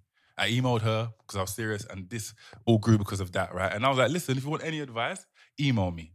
That's all you have to do is email me. Now he, now he never emailed me for whatever reason. But if he had emailed me, then like maybe may- there, there maybe something could have grown. But it's like, like I said, we can give each other opportunities, but also just sometimes advice, mentorship, and just knowing that someone has your back. Because um, I, I th- I think I think Kieran, I spoke to you about this video that that your company had, and that they they, they showed a kid from the from, from, from the southeast that was able to come into this you know high ra- ranking agency, and he sees everyone, and he speaks to the manager, and director has an interview with him, which is a beautiful experience. But imagine the just the calming energy that this young kid from Zuid-Oost must have felt when he saw Kieran mm-hmm. when he saw Kieran, he saw his dreadlocks, his tattoos, and he's like, automatic, automatically he can feel comfortable. Do you understand? He's in he, he, he, he's in this place which is which is obviously, ironically, like foreign to him, but now he can feel comfortable. Do you understand? If anything happens about music. Or and it's little things like we're not asking for what white people to be overthrown. We're not saying, "Hey, listen, overnight I demand a thousand brown people." No, we're just asking for fairness. We're simply asking for a seat at the table. It's, it's not that deep. Do you understand? And um, yeah, so I, I just think we just have to keep being excellent. But if we see anyone coming up, just hey, reach out. Do you want to learn something? And is, isn't that we are speaking like we're great people and it's like no, but sharing is caring. And I really believe we can grow and it's like a flower, right? You need you, you need water to grow. So what, if you see, if you see a little, I'm gonna stop because I'm not really a plant guy, but uh, but but like um, yeah, like we, we it, each one to teach one, and I think um, we just we should just share more with people from our backgrounds and hopefully inspire them. Sorry, Stephen.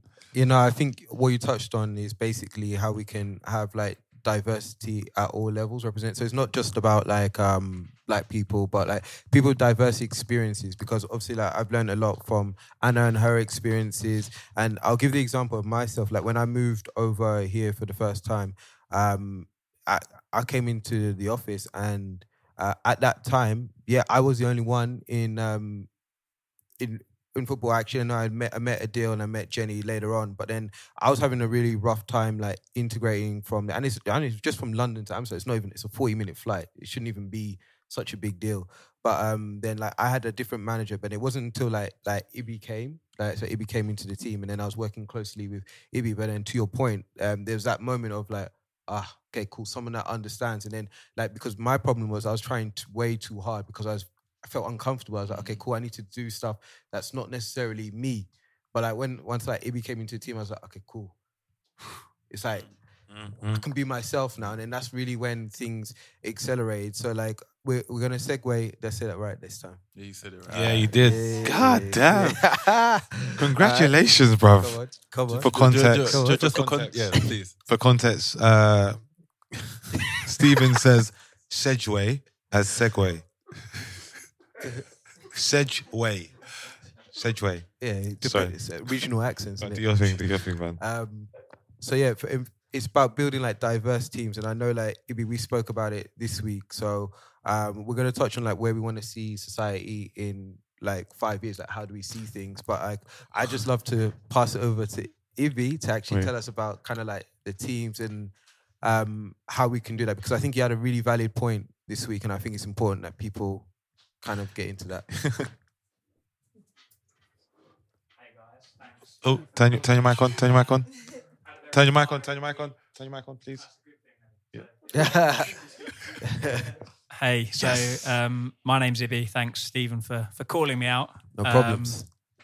yeah, I've I- I've I really wanted to come here just to kind of listen to everyone else's experiences. I've had a lot of interesting dialogue this week, and I think you've all made some really interesting and relevant points. Uh, I wasn't intending to speak or not speak, but but now I will. Um, I've got a lot to say, but I think I'll just address kind of the, the question that, that you had and, and to everyone. Like, I think there's so many things, and, and people have touched on so many different things, but mm. we are asking for opportunity, but those opportunities do need to be accelerated.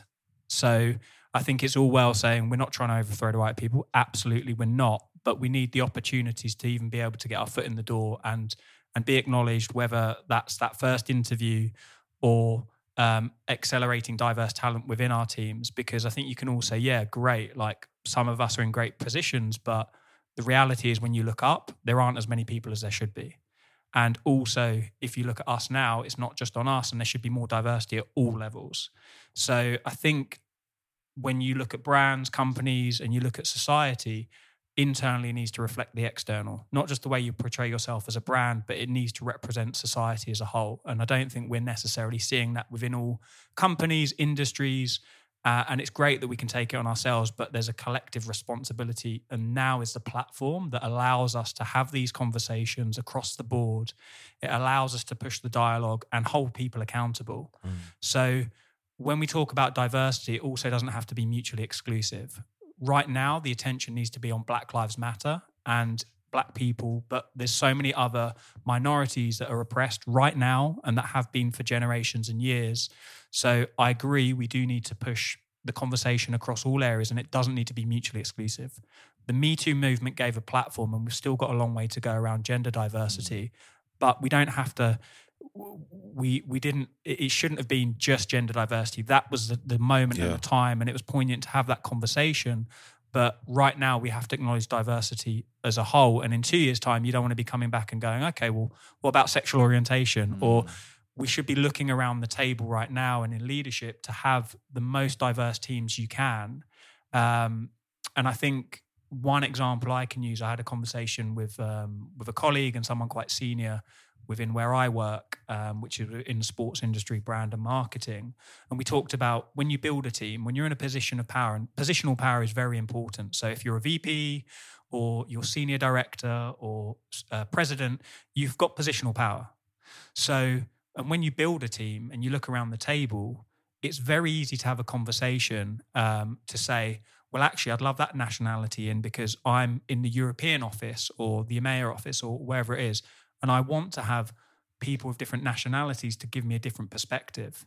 And it's only been more recently we've been okay to have that conversation around gender to say, okay, actually, we need to look at the balance of the team here and, and look at the representation. But we should be comfortable or uncomfortable, but comfortable enough to challenge it to say, well, actually, we need different diversity. We need people of color that have got different exper- exp- uh, um, experiences. We need different socioeconomic backgrounds. Like, not everyone that's gone to the same university had the same middle class or upper class life. Like, you need to understand at different levels. And that goes across all areas sexual orientation, like everything. The more diverse that we can be, right now, I'm not going to dilute and I don't want to dilute like Black Lives Matter. And this is the conversation we need to have, and this is the platform to have it. So that was a conversation Stephen and I had earlier around diversity, embracing these conversations and, and trying to push um, the, the conversation and, and and create action and meaningful steps that are long lasting. Um, so that's what I wanted to share. Yeah, amazing. And I think from that, like looking towards the future, five years time, like where do we all want to see? Uh, Wait. where where do we see the changes, or where do we see that we'll be in five years? I think for me, it's just like higher representation, and I think the key thing is here, like even if like a like a Hispanic person gets uh, promoted, like as black people, we also need to celebrate that because Yeah. then what happens is comes some sort of like like local derby, like we're like like uh, competing with like no, it shouldn't be that. Like all diversity is good diversity. So like when one person starts to make it, like we shouldn't see it as a for oh what about us? Like you know we sh- the doors slowly being open. Uh, you know not everybody can go through at the same time, but like we need to put those building blocks there. And I look forward in like five years to seeing like hearing great stories about like um uh that that kid from like North London that didn't know anything, um, getting all the way to like um quite a senior position or having such an amazing opportunity that's able to spark a generation that like I can be that kid Because right now, to Ibby's point, like you have to go to a certain, you have to do things in a certain way. But I look forward to tearing up that rule book and thinking like you know success can come from any direction, and that's super inspiring. So I hope that we can reach that in five years. But I'd be interested to hear from anyone else that where they project or would like to see us be in five years' time. Yeah, just to let you guys know, this is the random question of the Oh, week yeah. as well uh, from Yaf. He did tell us to ask you guys where you guys would see the. Stephen kind of hijacked it, but it's cool. No, but he didn't. He didn't hijack it. He just you cut he, that out. he didn't hijack it. He just didn't set the scene. Yeah. I keep telling you, set the fucking scene, bro. Just go straight in. but um, yeah, so yeah, Yaf had a great question. Um, where do you think? Well, we can we can start off if you guys want to think. But where do you think society will be in five years? Um, or was it where do you think, or where do you So, hope? Show, wait, so from the horse's mouth, uh, with everything that's transpired over the last few weeks, it looks like changes on the horizon. Where do you guys think society will be five years from now? That was from Yaf. So yeah, do you want to? Uh, no pressure. No, um, I don't have a crystal ball, but I would definitely like to think that um, like you know now we're seeing outrage, right? Now we're seeing you know marching, but I would like to see a change in the laws. Mm. And um, you know, uh, I don't want to quote his name, but anyways, uh, one of the guys who was uh, very responsible for making sure that all four police officers were rightfully charged and accused of some form of murder or manslaughter was an elected official. So, um, you know, we have this term in the community, you know, like um, keep the same energy. So where, where while we've all been going out and marching, let's also march into the into the march into the booths and the voting booths Yeah. and change. We can do it publicly and cause a disturbance, but we also have to do it. We also have to do it politically, Mm. because if if we if we if we use our voice more and vote more, then that increases the chance of us. Um, uh, that increases the chance of us hiring decent and fair individuals. Obviously, obviously, we, obviously, we might get it wrong, but like if you speak up, if you if, if you have a voice, you should speak up, and if you haven't, then you mm. haven't helped mm. the greater cause. Mm. Um, so I'd like to see some so some laws changed, and I would just like for people to stop fighting.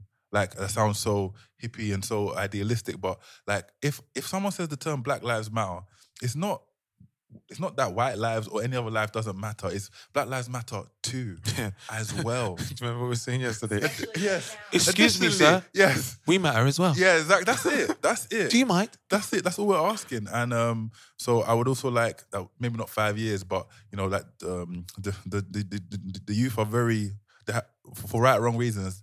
They they know a lot about the world than, than we might have because of smartphones and the Yeah. internet. So maybe they can equip themselves with the tools. So kids growing up or could be more educated and more just more supportive, I guess. Mm. Because you know, you, we spoke about Alabama and Florida, and you know, those years have been those s- s- places have been um, based on years of a type of behavior. Exactly. So maybe this could be the start of the change where maybe not five years, but in some time, Amsterdam or London or you know, Wellington or someplace like that mm. has a certain type mm. of energy or you understand? Yeah, So yeah. that's so I'll say laws um, and just less fighting really. Um, I think, Kieran? Garty, uh, do you want to go? Go ahead. Um, I think for me, I, we've there's been a it's been a long time already, right? Um, I I don't know when I can't remember when it started or when it finished, but um, even when it was finished, there was still the psychological damage that systematic or systemic racism and oppression causes on to different people and minorities. For the next five years, I'd love to see. I, I'm not going to be silly and say it's going to go. Like that's that's that's me. Like I I just can't see that happening. But what I would love to see is, as you said, Kwame, like people taking more of a conscious effort to do something by voting. Um, I think I heard somewhere that um, the local elections in America are the ones that basically inform your your your your police state or police force or whatever it is. And if you're not doing that, then it doesn't make any sense. And I think it's the same in the UK too. So I feel like in the next five years, I'd love to see people taking more of an action. Uh, I'd love to see um, there being more opportunities for us in um, in our industries, and I, and that's and this is something that I feel like I want to do. Like, want to make sure that there's a, it. What was that? J- J- Jeanette snoring. Um, I want to. That's something that I personally want to do and make sure that I, in the next five years, that I can say I've helped someone or some people do something within my industry. I feel like if we try, if we try and change everything externally from us, it's going to be very difficult. But I think if we concentrate on trying to create a change within with ourselves and and um, and the things that we can connect. So the people I know and the places that I go and places that I'm in and involved with, what can I do to to inform that change? So um, I don't know what five years looks like, but uh, I know I'm going to have something to do with the change in it. So I, that's that's just the way I look at that five years, I guess. For you, man. Um, actually, I'm I'm not even thinking about five years. I'm, I'm thinking about now. What can we do Mm, now? mm, mm.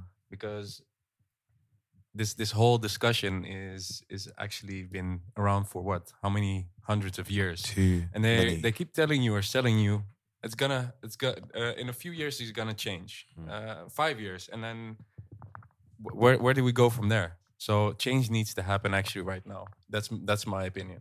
And if it's not gonna happen right now, it's not gonna happen in one year, two years, or three years. It needs I to agree. be now. Agree.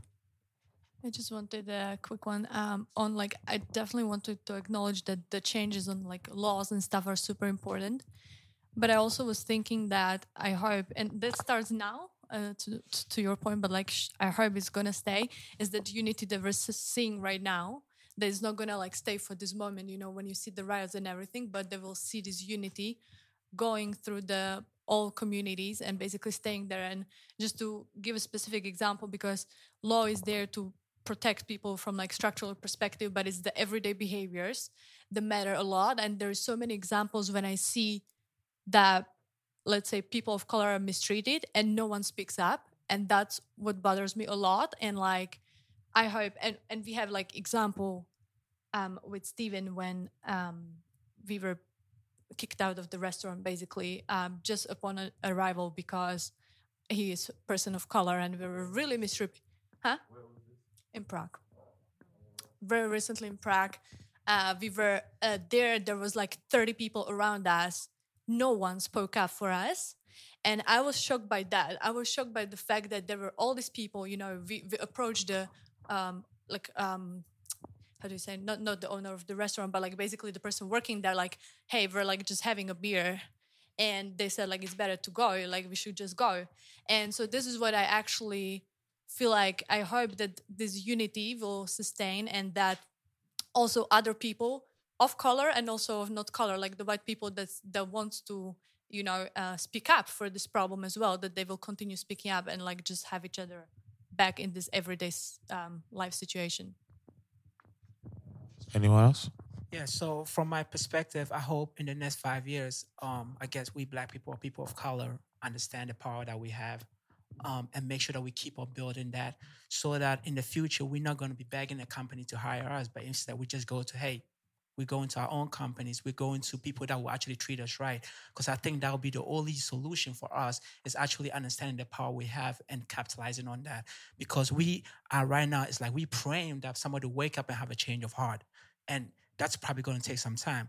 Because the funny thing is that I'm listening to rap song from 20 years ago, and I feel like that song was made yesterday because the mm-hmm. situation hasn't been changed. So we just need to recognize, look into ourselves, and see, hey, how can we elevate ourselves so that we're not in this position, so that we can make the demands that other people can make when it comes to issues like that. So that's what I hope in the next five years we keep on building that. This makes me think also beyond five years because obviously we want this to be a change in society. Like we were having a similar discussion with other friends this week, and I said, like, you know, what she was like, well, what is your goal? Like, what is your goal? And of course, we said change today and change in five years, but like, isn't it that we want our kids and our grandkids to look back at how we live today uh, in the same way that we look back on on the past and think like, why the hell were you treating each other like this? I mean, shouldn't the future generations look back at us and say like, why the hell did it take until 2020 for everybody to get together and stop the divisiveness and be one voice and all speak up against this? Like to me, that is like the overall goal that the future kids are gonna be together and look back and think, yeah, we would never do that. We would never accept this as a common headline in the news mm. week after week after week. For sure. Anyone? Claire? Um, I was just going to say that I hope that in um, five years, I hope or that that it stays a, for lack of a better example, like a white problem.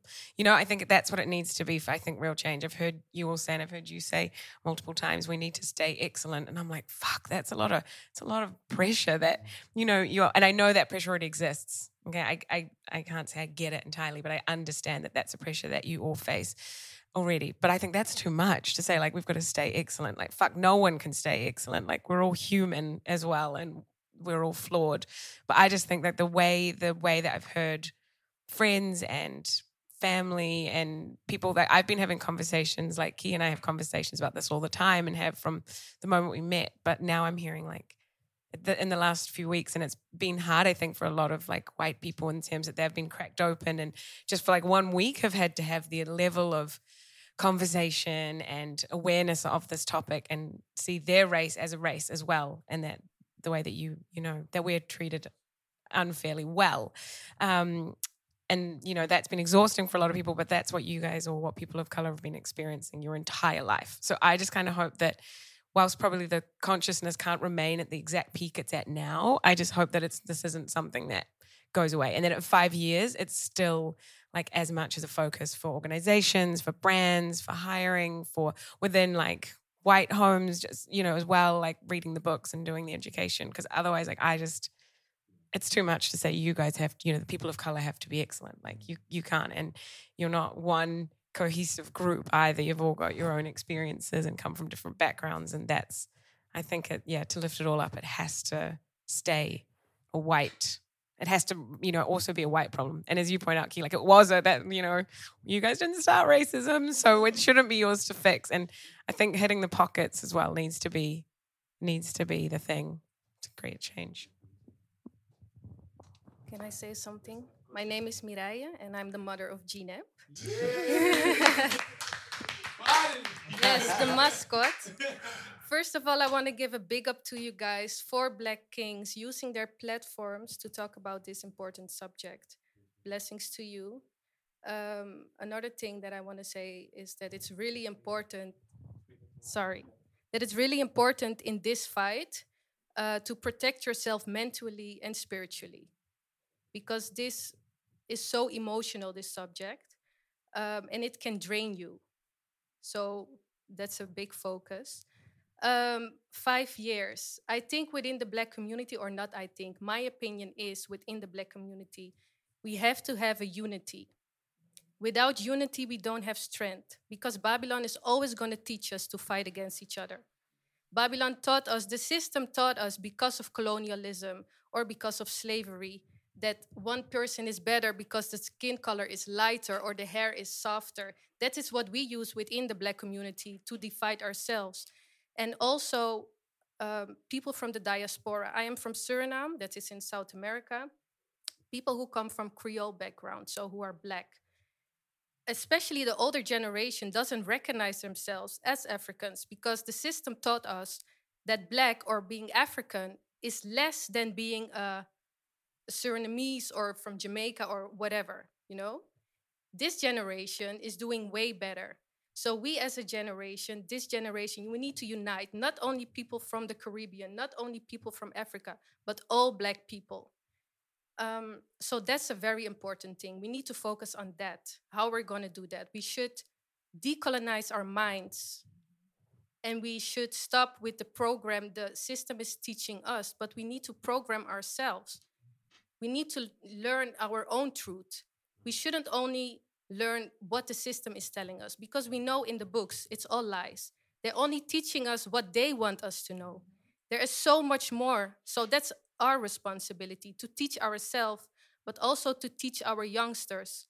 Like if I teach my children or my uh, cousin and nephews the truth about our history, how strong we are, and uh, the imperiums we had, nobody's going to tell him a lie because he won't accept it because he already knows the truth. That's our responsibility within the black community. We are so used to uh, living divided because that is what people taught us. We should fight strength in uniting. And that I hope, God willing, will happen in the next five years.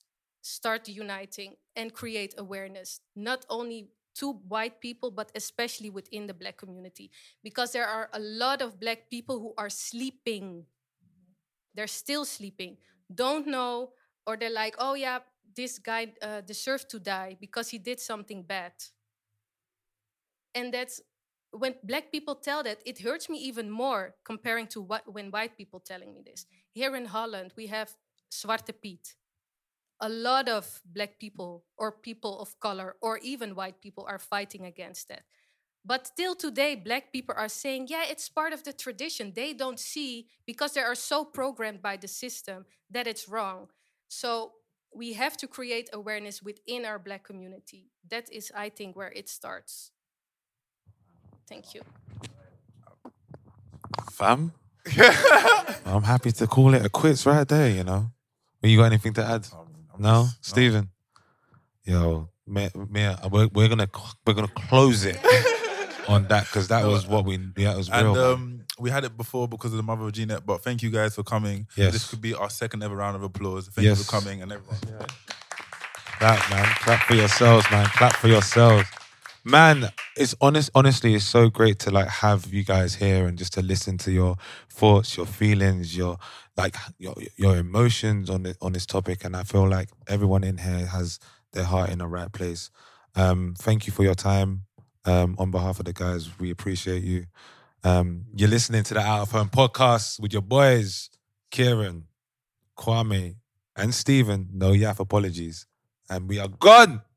You London boys are crazy. Aye, come on. Even when we're on a budget, we still deserve nice things. Quince is a place to scoop up stunning high-end goods for 50 to 80% less than similar brands. They have buttery soft cashmere sweaters starting at $50, luxurious Italian leather bags, and so much more. Plus, Quince only works with factories that use safe, ethical, and responsible manufacturing. Get the high-end goods you'll love without the high price tag with Quince. Go to quince.com slash style for free shipping and 365-day returns.